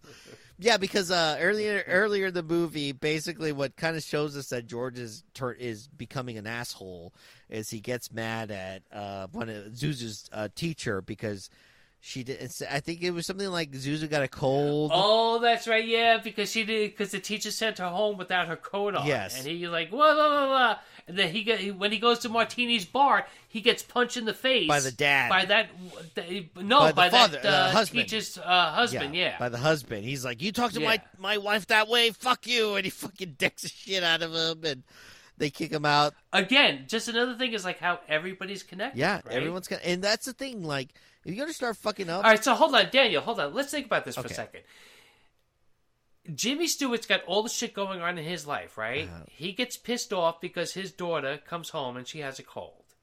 He gets on the phone and he yells and screams at his daughter's teacher, who then gets put in a bad mood, right? yeah. Who then is such a bad mood that her husband's like, fuck this shit, I can't take it anymore. Let me go to a bar and have a couple of drinks so I can get away from my wife for a while. And then he runs into fucking George George, Bailey. Bailey. the guy who fucking started it all. Which is like just how everybody and everything in this fucking movie is connected. It's It incredible. really is, and honestly, it's a it's a close representation of of living in a smaller town. Like, Oh yeah, yeah. you know, I've worked in smaller towns, and it is very much like that. Everybody knows everybody. Everybody knows the politics. Everybody knows where everybody lives, and uh, you know yeah. everybody's business. yeah, it's it's just the way it is in those areas, and I'm not surprised. And, honestly, I did believe it when. And honestly, he's kind of dressed like uh, the guy that I know what you did last summer. Like he's like in like a fucking kind of. yeah. Yeah. he's like in a big jacket and a big. He fucking punches. the. It's incredible, but yeah. So he's still bleeding from that hit that actually happened in real life uh, before he was, you know, uh, before Clarence did his whole thing, and so he gets his life again. He goes home, and all of a sudden he's in. He's, he, on his way home. He's excited as fuck. He's going through Bedford Falls. It's snowing. I love the fact with the part saying hello to yeah, everything. he's like, I love you, Bedford Falls. Merry Christmas. He goes to Mr. Potter. hello, Blockbuster Video. Hello, Hollywood Video. yeah, see, a Blockbuster Video would be the Mr. Potter in this town. Right? Yeah, it would be Mr. Potter. You know, and he and he does tell Mr. Potter like, "Hey, Merry Christmas, man." Merry Christmas. Yeah. And he's like, uh, go home, you old fool. The police are waiting for your, your house to arrest you for stock fraud or whatever the fuck. yeah, Mr. is. Potter says, "Merry Christmas in jail." He's such a piece of shit. And uh And that's Lionel Barrymore, right? Yes. Yeah. It's Yeah. so good. And so then he eventually gets back to his house and he sees the fucking examiners, like basically they're um what do you call There's auditors? three men They're there to arrest him, Yeah, yes. they're they're to arrest him. And he's like, "Hey, I'm, I heard I'm getting arrested. It's all good. Like, fuck it." Isn't that great news? Yeah. Yeah. I'm going to jail. But first, let me say hello to my kid. and all Yes. his kids come in, and he kisses the fucking loose ass fucking post to his staircase, and he hugs his Yep. kids, and all of a sudden people start coming through from all over the The, town. the thing that annoyed him the most, that thing with the, The fucking, fucking- post 'cause it was a going shit up the thing, house, right? like, yeah. It's now the greatest fucking thing in the world that happened, Yeah. right? That's oh man, this it brings you down to earth. You're like, I'm not going. Right now, it's fucking three thirty-four in the morning. I'm gonna probably watch this fucking movie when we get finished talking about this goddamn movie. so he kisses the post. And he says hello to Zuzu, and his kids come because he had a, a, a- before he just last and and honestly, it, it reminds me of my father, you know. And, and I don't know about your father, Tim, but you know, my dad was rough. You know, he had he had a lot of rough edges. He didn't grow up the you know the easiest way, and Sure. and but you know what? He never ever, as much as he yelled and was scary, never abused us or anything like that. So like when Dad was having a tough day, hey, when he came back around and he was having a good day, we you know we loved him no matter what. Yeah, You know, Dad had to do a lot of shitty shit to make sure we had food and stuff. So, He had to deal with Mr. Potters. yes, yeah. and so I always understood and it. Uncle Billy's. Yes. So I never ever hated my dad for being uh not the nicest person because you know what? I he worked the same job, the same fucking factory job for fucking 35 years. So, I've never done anything for like 5 years straight. So, I give him credit. I understand why he would come home and be not I think he happy. deserves credit. Yeah, that's that's look, uh, you know, God bless him because he was at least alive in a time where you could work for a company for 35 years and retire and get to a point where you like at least got a pension and like work enough. I guess like, you know, he did okay by you and your family, Yeah. right? Working in that factory. That's his job. kids go to college. Yeah. Yeah. like I think it's, I think that's all he wanted to do. He's way smarter than what he was doing. You know, that's one of the big reasons why I think I, I feel for this George Bailey character is like I think my dad could have done much more in the right circumstance, but he was stuck in the the situation he was in, and But okay, well then look at this way also, Daniel. Is look at like George Bailey with all the different lives that he's touched and all the different things that he's did.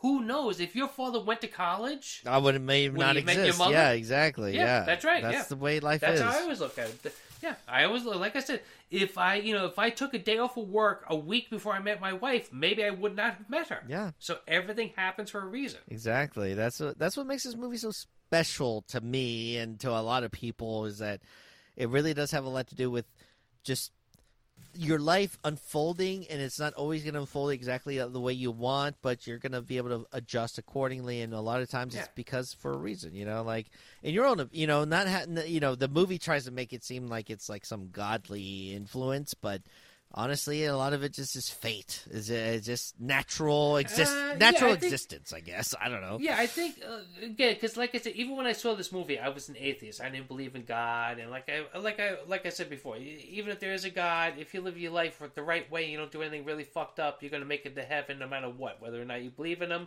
If that's the only criteria to get into heaven is whether or not you believe in Him, fuck Him. But this movie doesn't really count, really like really lean into the religion. Not that much. It's like no. it's, it's just everything that he just does is just like he's not like doing it like oh I want to get into heaven. Oh I love No, he's Jesus. not thinking oh, about I love any of God. that. He's just doing it because it's the right thing Yeah. to do. We never see George ever mention God or religion. We never see him in a church until the very very until end. the very end, where we're like, Yeah. okay, like he was obviously raised in some sort of, you know, obviously, especially back then in the forties, Yeah. you know, uh, Yes, Catholicism definitely, was huge, and so he prays to God to save him and to bring him back and to live, let him live his life again because he wants to, he wants to live again.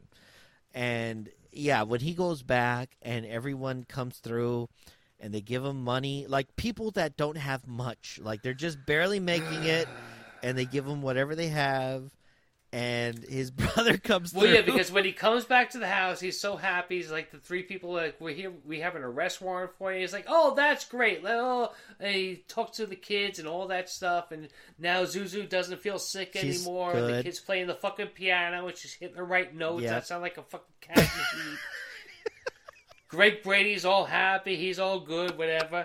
And then Donna Reed comes in and she's all happy, and he like starts kissing and hugging. yeah, because he doesn't like care about the money at this point. Like Yeah. he's assuming he's just gonna go to jail. And then that's when she comes in, and then that's when she says, like, you know, I've talked to people around the And they all wanna help Something you. great's going to happen. Everybody wants to help you. And that's when everybody comes busting into the house. and they just start dumping cash, straight Yep. cash, like people that Yep. he helped back in when the Great Depression hit. People that And, and that grumpy old motherfucker who, when the bank ran, bank run was happening on his honeymoon, was like, "I have ninety four dollars seventy two cents in the bank account. I want everything." he fucking gives that money right back. Uh, somebody gives a one of the people who's there to arrest him gives him the fucking watch. yeah, yeah, they're like just here. Obviously, here. And I know we haven't talked about it much because, all right, she's maybe the weakest part of the movie, but the housekeeper Yes. decides that she's going to give all her money that she saved up to get herself a husband. Yes, yes, the housekeeper. and the, the the main cop comes in. He rips up the fucking arrest warrant. He puts it in, and then to top it all off, George's brother, who wasn't supposed to be able to make it because there's a big fucking snowstorm and flying in would be super dangerous, pulls up and he fucking makes And it when- in, and there's a telegram. And when George Bailey says Harry in this like kind of thin Yeah. voice, like "You made it, Harry," like it's like uh, he gets me every time. Well, yeah, because not only that, because now he realizes that not only did he save his brother's life, that if he wasn't born, his brother would be dead. But what all the stuff that his brother did to win the fucking what the silver star, Yep. the bronze star, whatever Silver the fuck Star it is, saved so many. all those people lives. that he saved, all those other people would have been dead, and how many families would have been affected by that, and then just the domino effect by Mm-hmm. it. It's it's insane, dude. And his brother's the one that announces, "Here's to George Bailey, the richest man in town." It's uh, I, Daniel. Every I, I'm uh, getting a little bit of a lump in my throat just thinking about it right now because that is the line. That is maybe the the only line that I can consistently see in a movie that continuously just fucking gets me every fucking. It's time. special, man, because Yeah. it makes you feel like you know what? If if if I put if I you know instead of like my bullshit that I feel like I need to earn and all this horse shit that you know Yeah.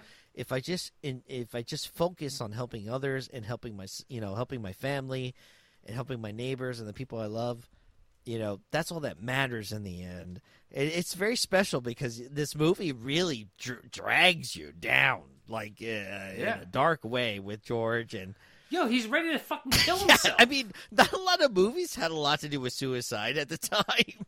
it's kind of rare. It wasn't a big. It wasn't a subject that was covered as often. And uh, yeah, man, to this day, Yeah, look at Mr. Potter, the richest man in town, right? The guy Yeah. who owns 90% of the town. What does he have? He has a guy that he pays to push him around in a fucking wheelchair and wipe his fucking ass for him, right? that's all he's got. Nobody likes him. He he. All he gets is the fact that you know he owns people. You know, he's basically Yeah. a glorified mob, but not even that cool. Like he's just a one one arm, you know, just a one man army with a couple of uh, people that he, you know, that are under his pay that are in his payroll.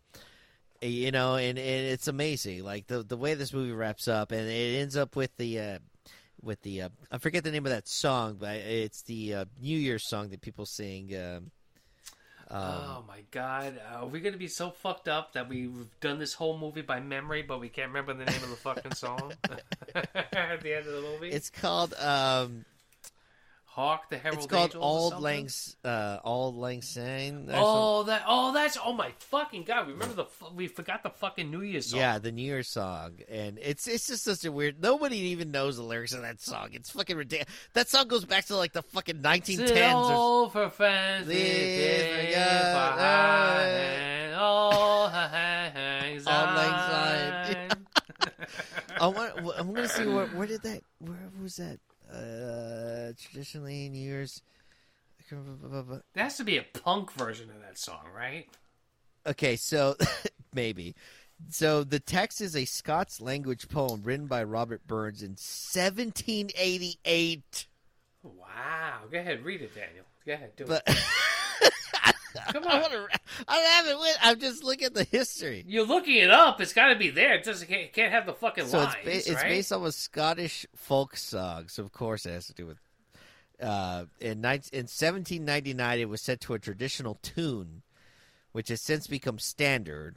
And it's the Auld Lang Syne. Uh, You know, everybody thinks I always like these fucking mi- mix up and mashes today are fucking unique. But back in the day, they did that shit all the time. They took like a 200 year old song and put it to new fucking music and called it a new Yep. thing.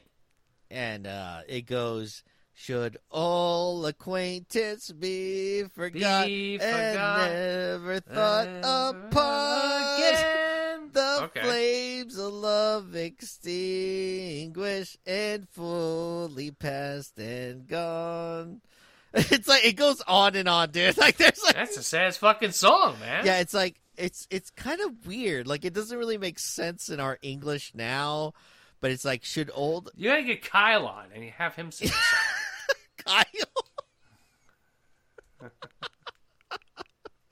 if you listen to the Bloodybits, you know. He's a drunk Irish. He's a. dr- oh, oh my god, I almost got into a fucking war.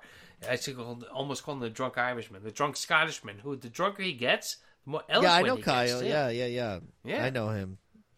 I think he's been on my show. I think so. I sorry, Kyle, if I forgot. Uh, It's probably just been on once, and I do I drink a lot. Um, and you would understand that if if you're uh, Scottish. Uh, so- I'd be I'd be surprised. I wouldn't be surprised if he was on your show and both of you forgot about it. In fact, uh, I wouldn't be surprised if the three of us forgot about it with how drunk we get. I mean, the lyrics are insane. Should old acquaintance be forgot and never thought Yeah. upon? The flames of love extinguished and fully past and gone. Is thy sweet heart now grown so cold that loving breast of thine that thou canst never once reflect on auld lang syne? Yeah. So yeah. So think about this way, Daniel. Like think about the girl that you first fell in love with, right? Yeah.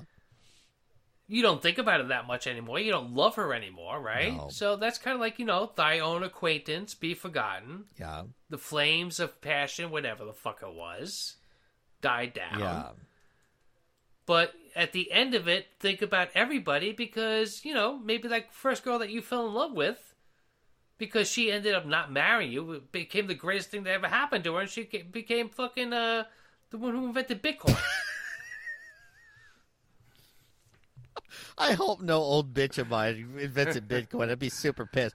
I um, yes, you gotta let you in on the ground floor, man. I'd be on. very, very, very, very mad about that.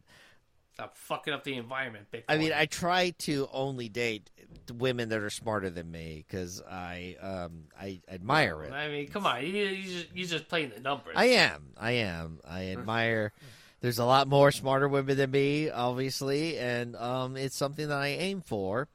But yes, this I, you make sense, dude. I think the song does have a lot to do with looking at the past and being like, the, "This is what has happened. These are the these are the things that have you know these are the positive influences that I've had on people, and they, they've had an influence on me. But you know what? It's not time to forget that. Now it's time to look forward as well and enjoy what's going on in the future.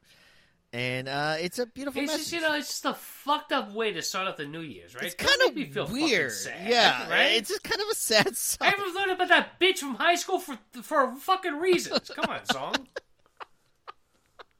fucking Scottish people. God damn it. Oh man, but either way, you know, at some point he's holding on to Zuzu, and the little bell rings on the on the on the tree. And she says, "Teacher says every time a bell rings, and who's the teacher? The teacher that he yelled and screamed at and ended up getting punched in the face for, right? in the face. And first of all, I'm like, yo, Zuzu." You, I'm putting you in public school. She shouldn't be teaching you about religion. I'm going to sue that fucking No school. shit. I mean, obviously, I, I will tell you, Tim. Yeah, I I don't know if you went to public schools, but for sure they didn't. I went to Catholic school and public school. I went yeah. to public school straight up, and they did not keep that separate at all times. For God's sakes, I, Hell no, Jesus Christ! the worst. I mean, there's a reason why me and you were saying Jesus Christ and God's sakes. Yeah, They just they just Yeah. bl- just blended into our brains, sons of bitches. But yes, she says that every time the bell rings and it gets wings. He opens a little book that uh, I think that was there in the collection. Yeah, it's a fucking first edition of Mark Twain too. That's just got to be worth money. Plus, it's signed by an angel. Someone that doesn't exist in real life on this realm. And he says, some, I forget the message that he tells George. I think he says something like, "Thank you Uh, for giving my wings" or something like that. Uh, well, I think that's the thing. Is like no, I think the I think the beginning part is like no man knows his worth in this life. yeah, there's a little line there. except through others. Yes. Which if that's not if that's not the thing, and I just made that up, holy fucking shit, I'm good. There's no way you just made that up. I think you're actually pretty close to what is.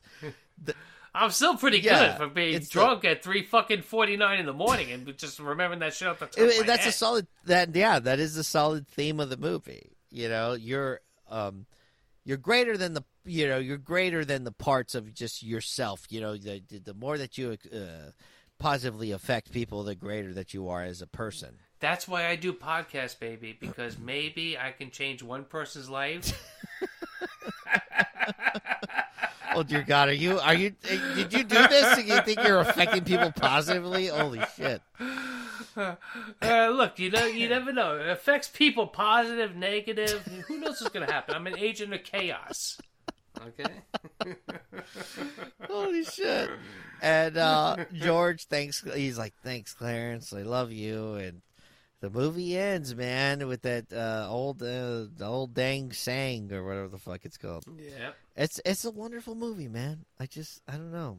I'm glad we decided to talk about Like, it. it's just one of my all-time favorite movies. I never get sick and tired of watching it. Uh, I like I said, it's been at least a year since I've seen this movie because I haven't started watching it this year. Same yet. here. I But I'll haven't watch watched it at yet. least three or four times before Christmas or New Year's, and we're able to just go off the top of our head with no notes. Yeah, no, me and Tim jumped on this, and uh, I'm probably going to release this on Monday because it's December, and I don't, obviously don't want to release this after Christmas. And uh, please. I'm going to push this over to Monday because honestly, I think it's worth talking about. I think a lot of people, if you've never seen this movie, you should watch it. Um, I don't. Ha- I. Uh, I guess. I guess I'll do. As you know, uh, when I cover these movies, I like to do a quick impression. This is a segment I like to call "Quick Impressions." Oh my God, who are you gonna do?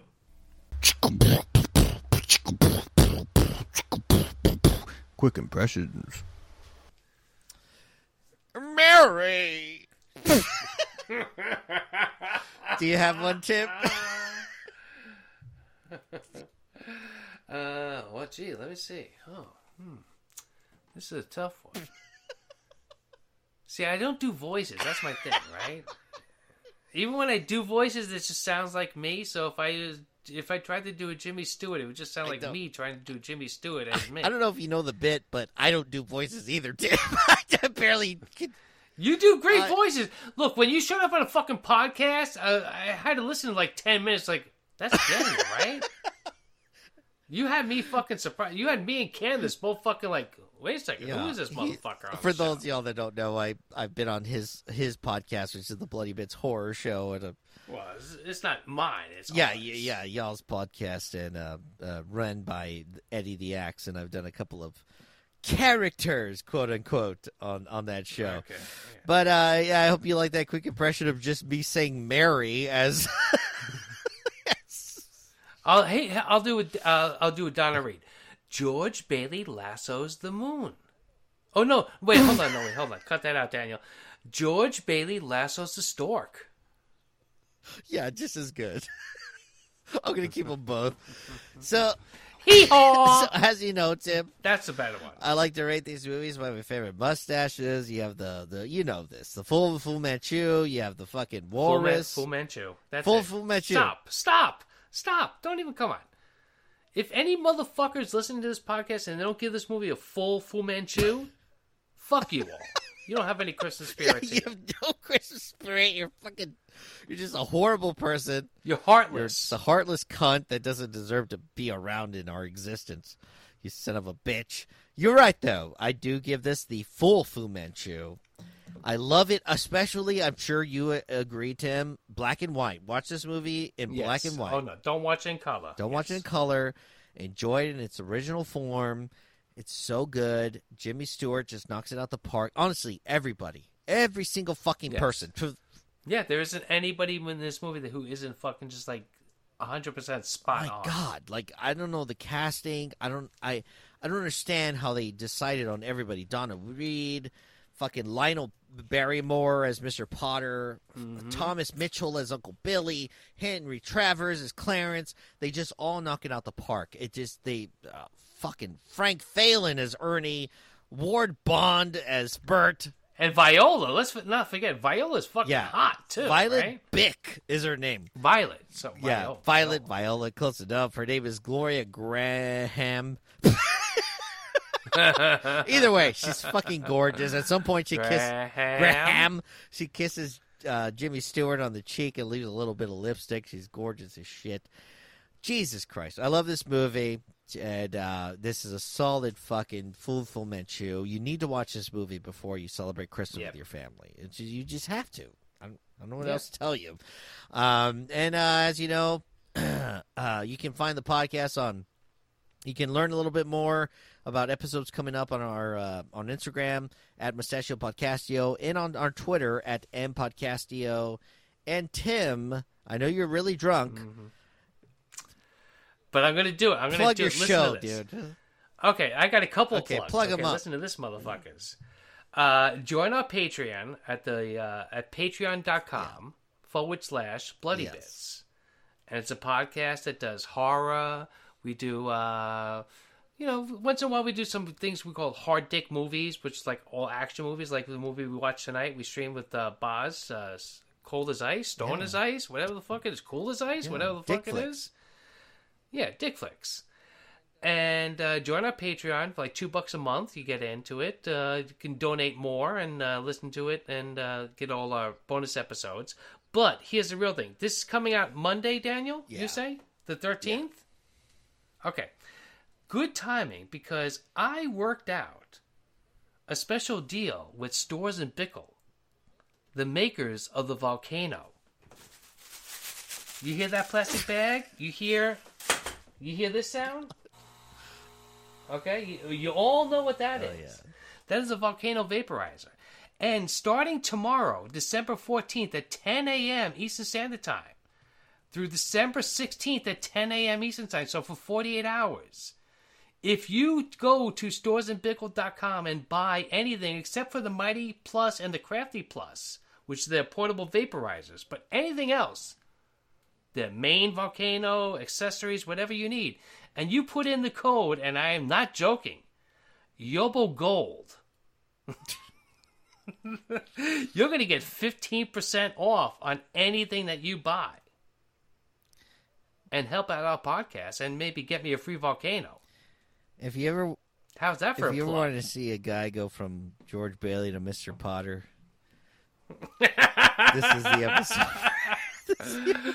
Look, if I get a free volcano, that's going to make me happy. And then I'm going to go out of my house one day and I'm going to be extra happy. And maybe, you know, I'm to give somebody a smile. Some lady walking down the street, I give her a smile. Give somebody a smile. Jesus. and make her feel better. And then she goes home, and you know she's like, she treats a cat a little bit better. And that cat doesn't scratch the rug, and because that cat doesn't scratch the rug, her husband doesn't get mad and say, "Get rid of this cat," and they get into a big fight, and they end up staying together for fifty years and having kids. Hey, it's a wonderful Hell life. of a narrative. Um, if you if you enjoy me and Tim's uh, back and forth, you have plenty of episodes to go through from from my from my show. But I recently um, covered Twilight with the Bloodybits horror show, and yes, I it, and you're going to be on again going to be soon. uh, on again soon. So keep track of that show. You you'll get plenty of me, plenty of Tim Yobo, uh, Eddie the Axe, and Candace, and also. I, I'm on the grind bin plenty, and so is Tim. So you know we're all a little bit of a family. So enjoy those episodes as well. We we've, we've had so- oh my god, we've had so many good times. Um, Quite a network. yeah, we got a little bit of a yes. network. You know, well, well, we might have some announcements soon at some point that you might love because it's going to just mean more of us in your face, in your ears. and more Storz and Bickel. Codes. Fuck yeah, dude. So until next time, thank you, Tim. No, thank you. Hey, I'm happy to. Uh, fucking four o'clock in the morning. I'm. Uh, let's talk about this movie again. Let's talk about the sequel. Anyway, I'll check y'all. check y'all later. Bye. Eh, it's not that bad of a life.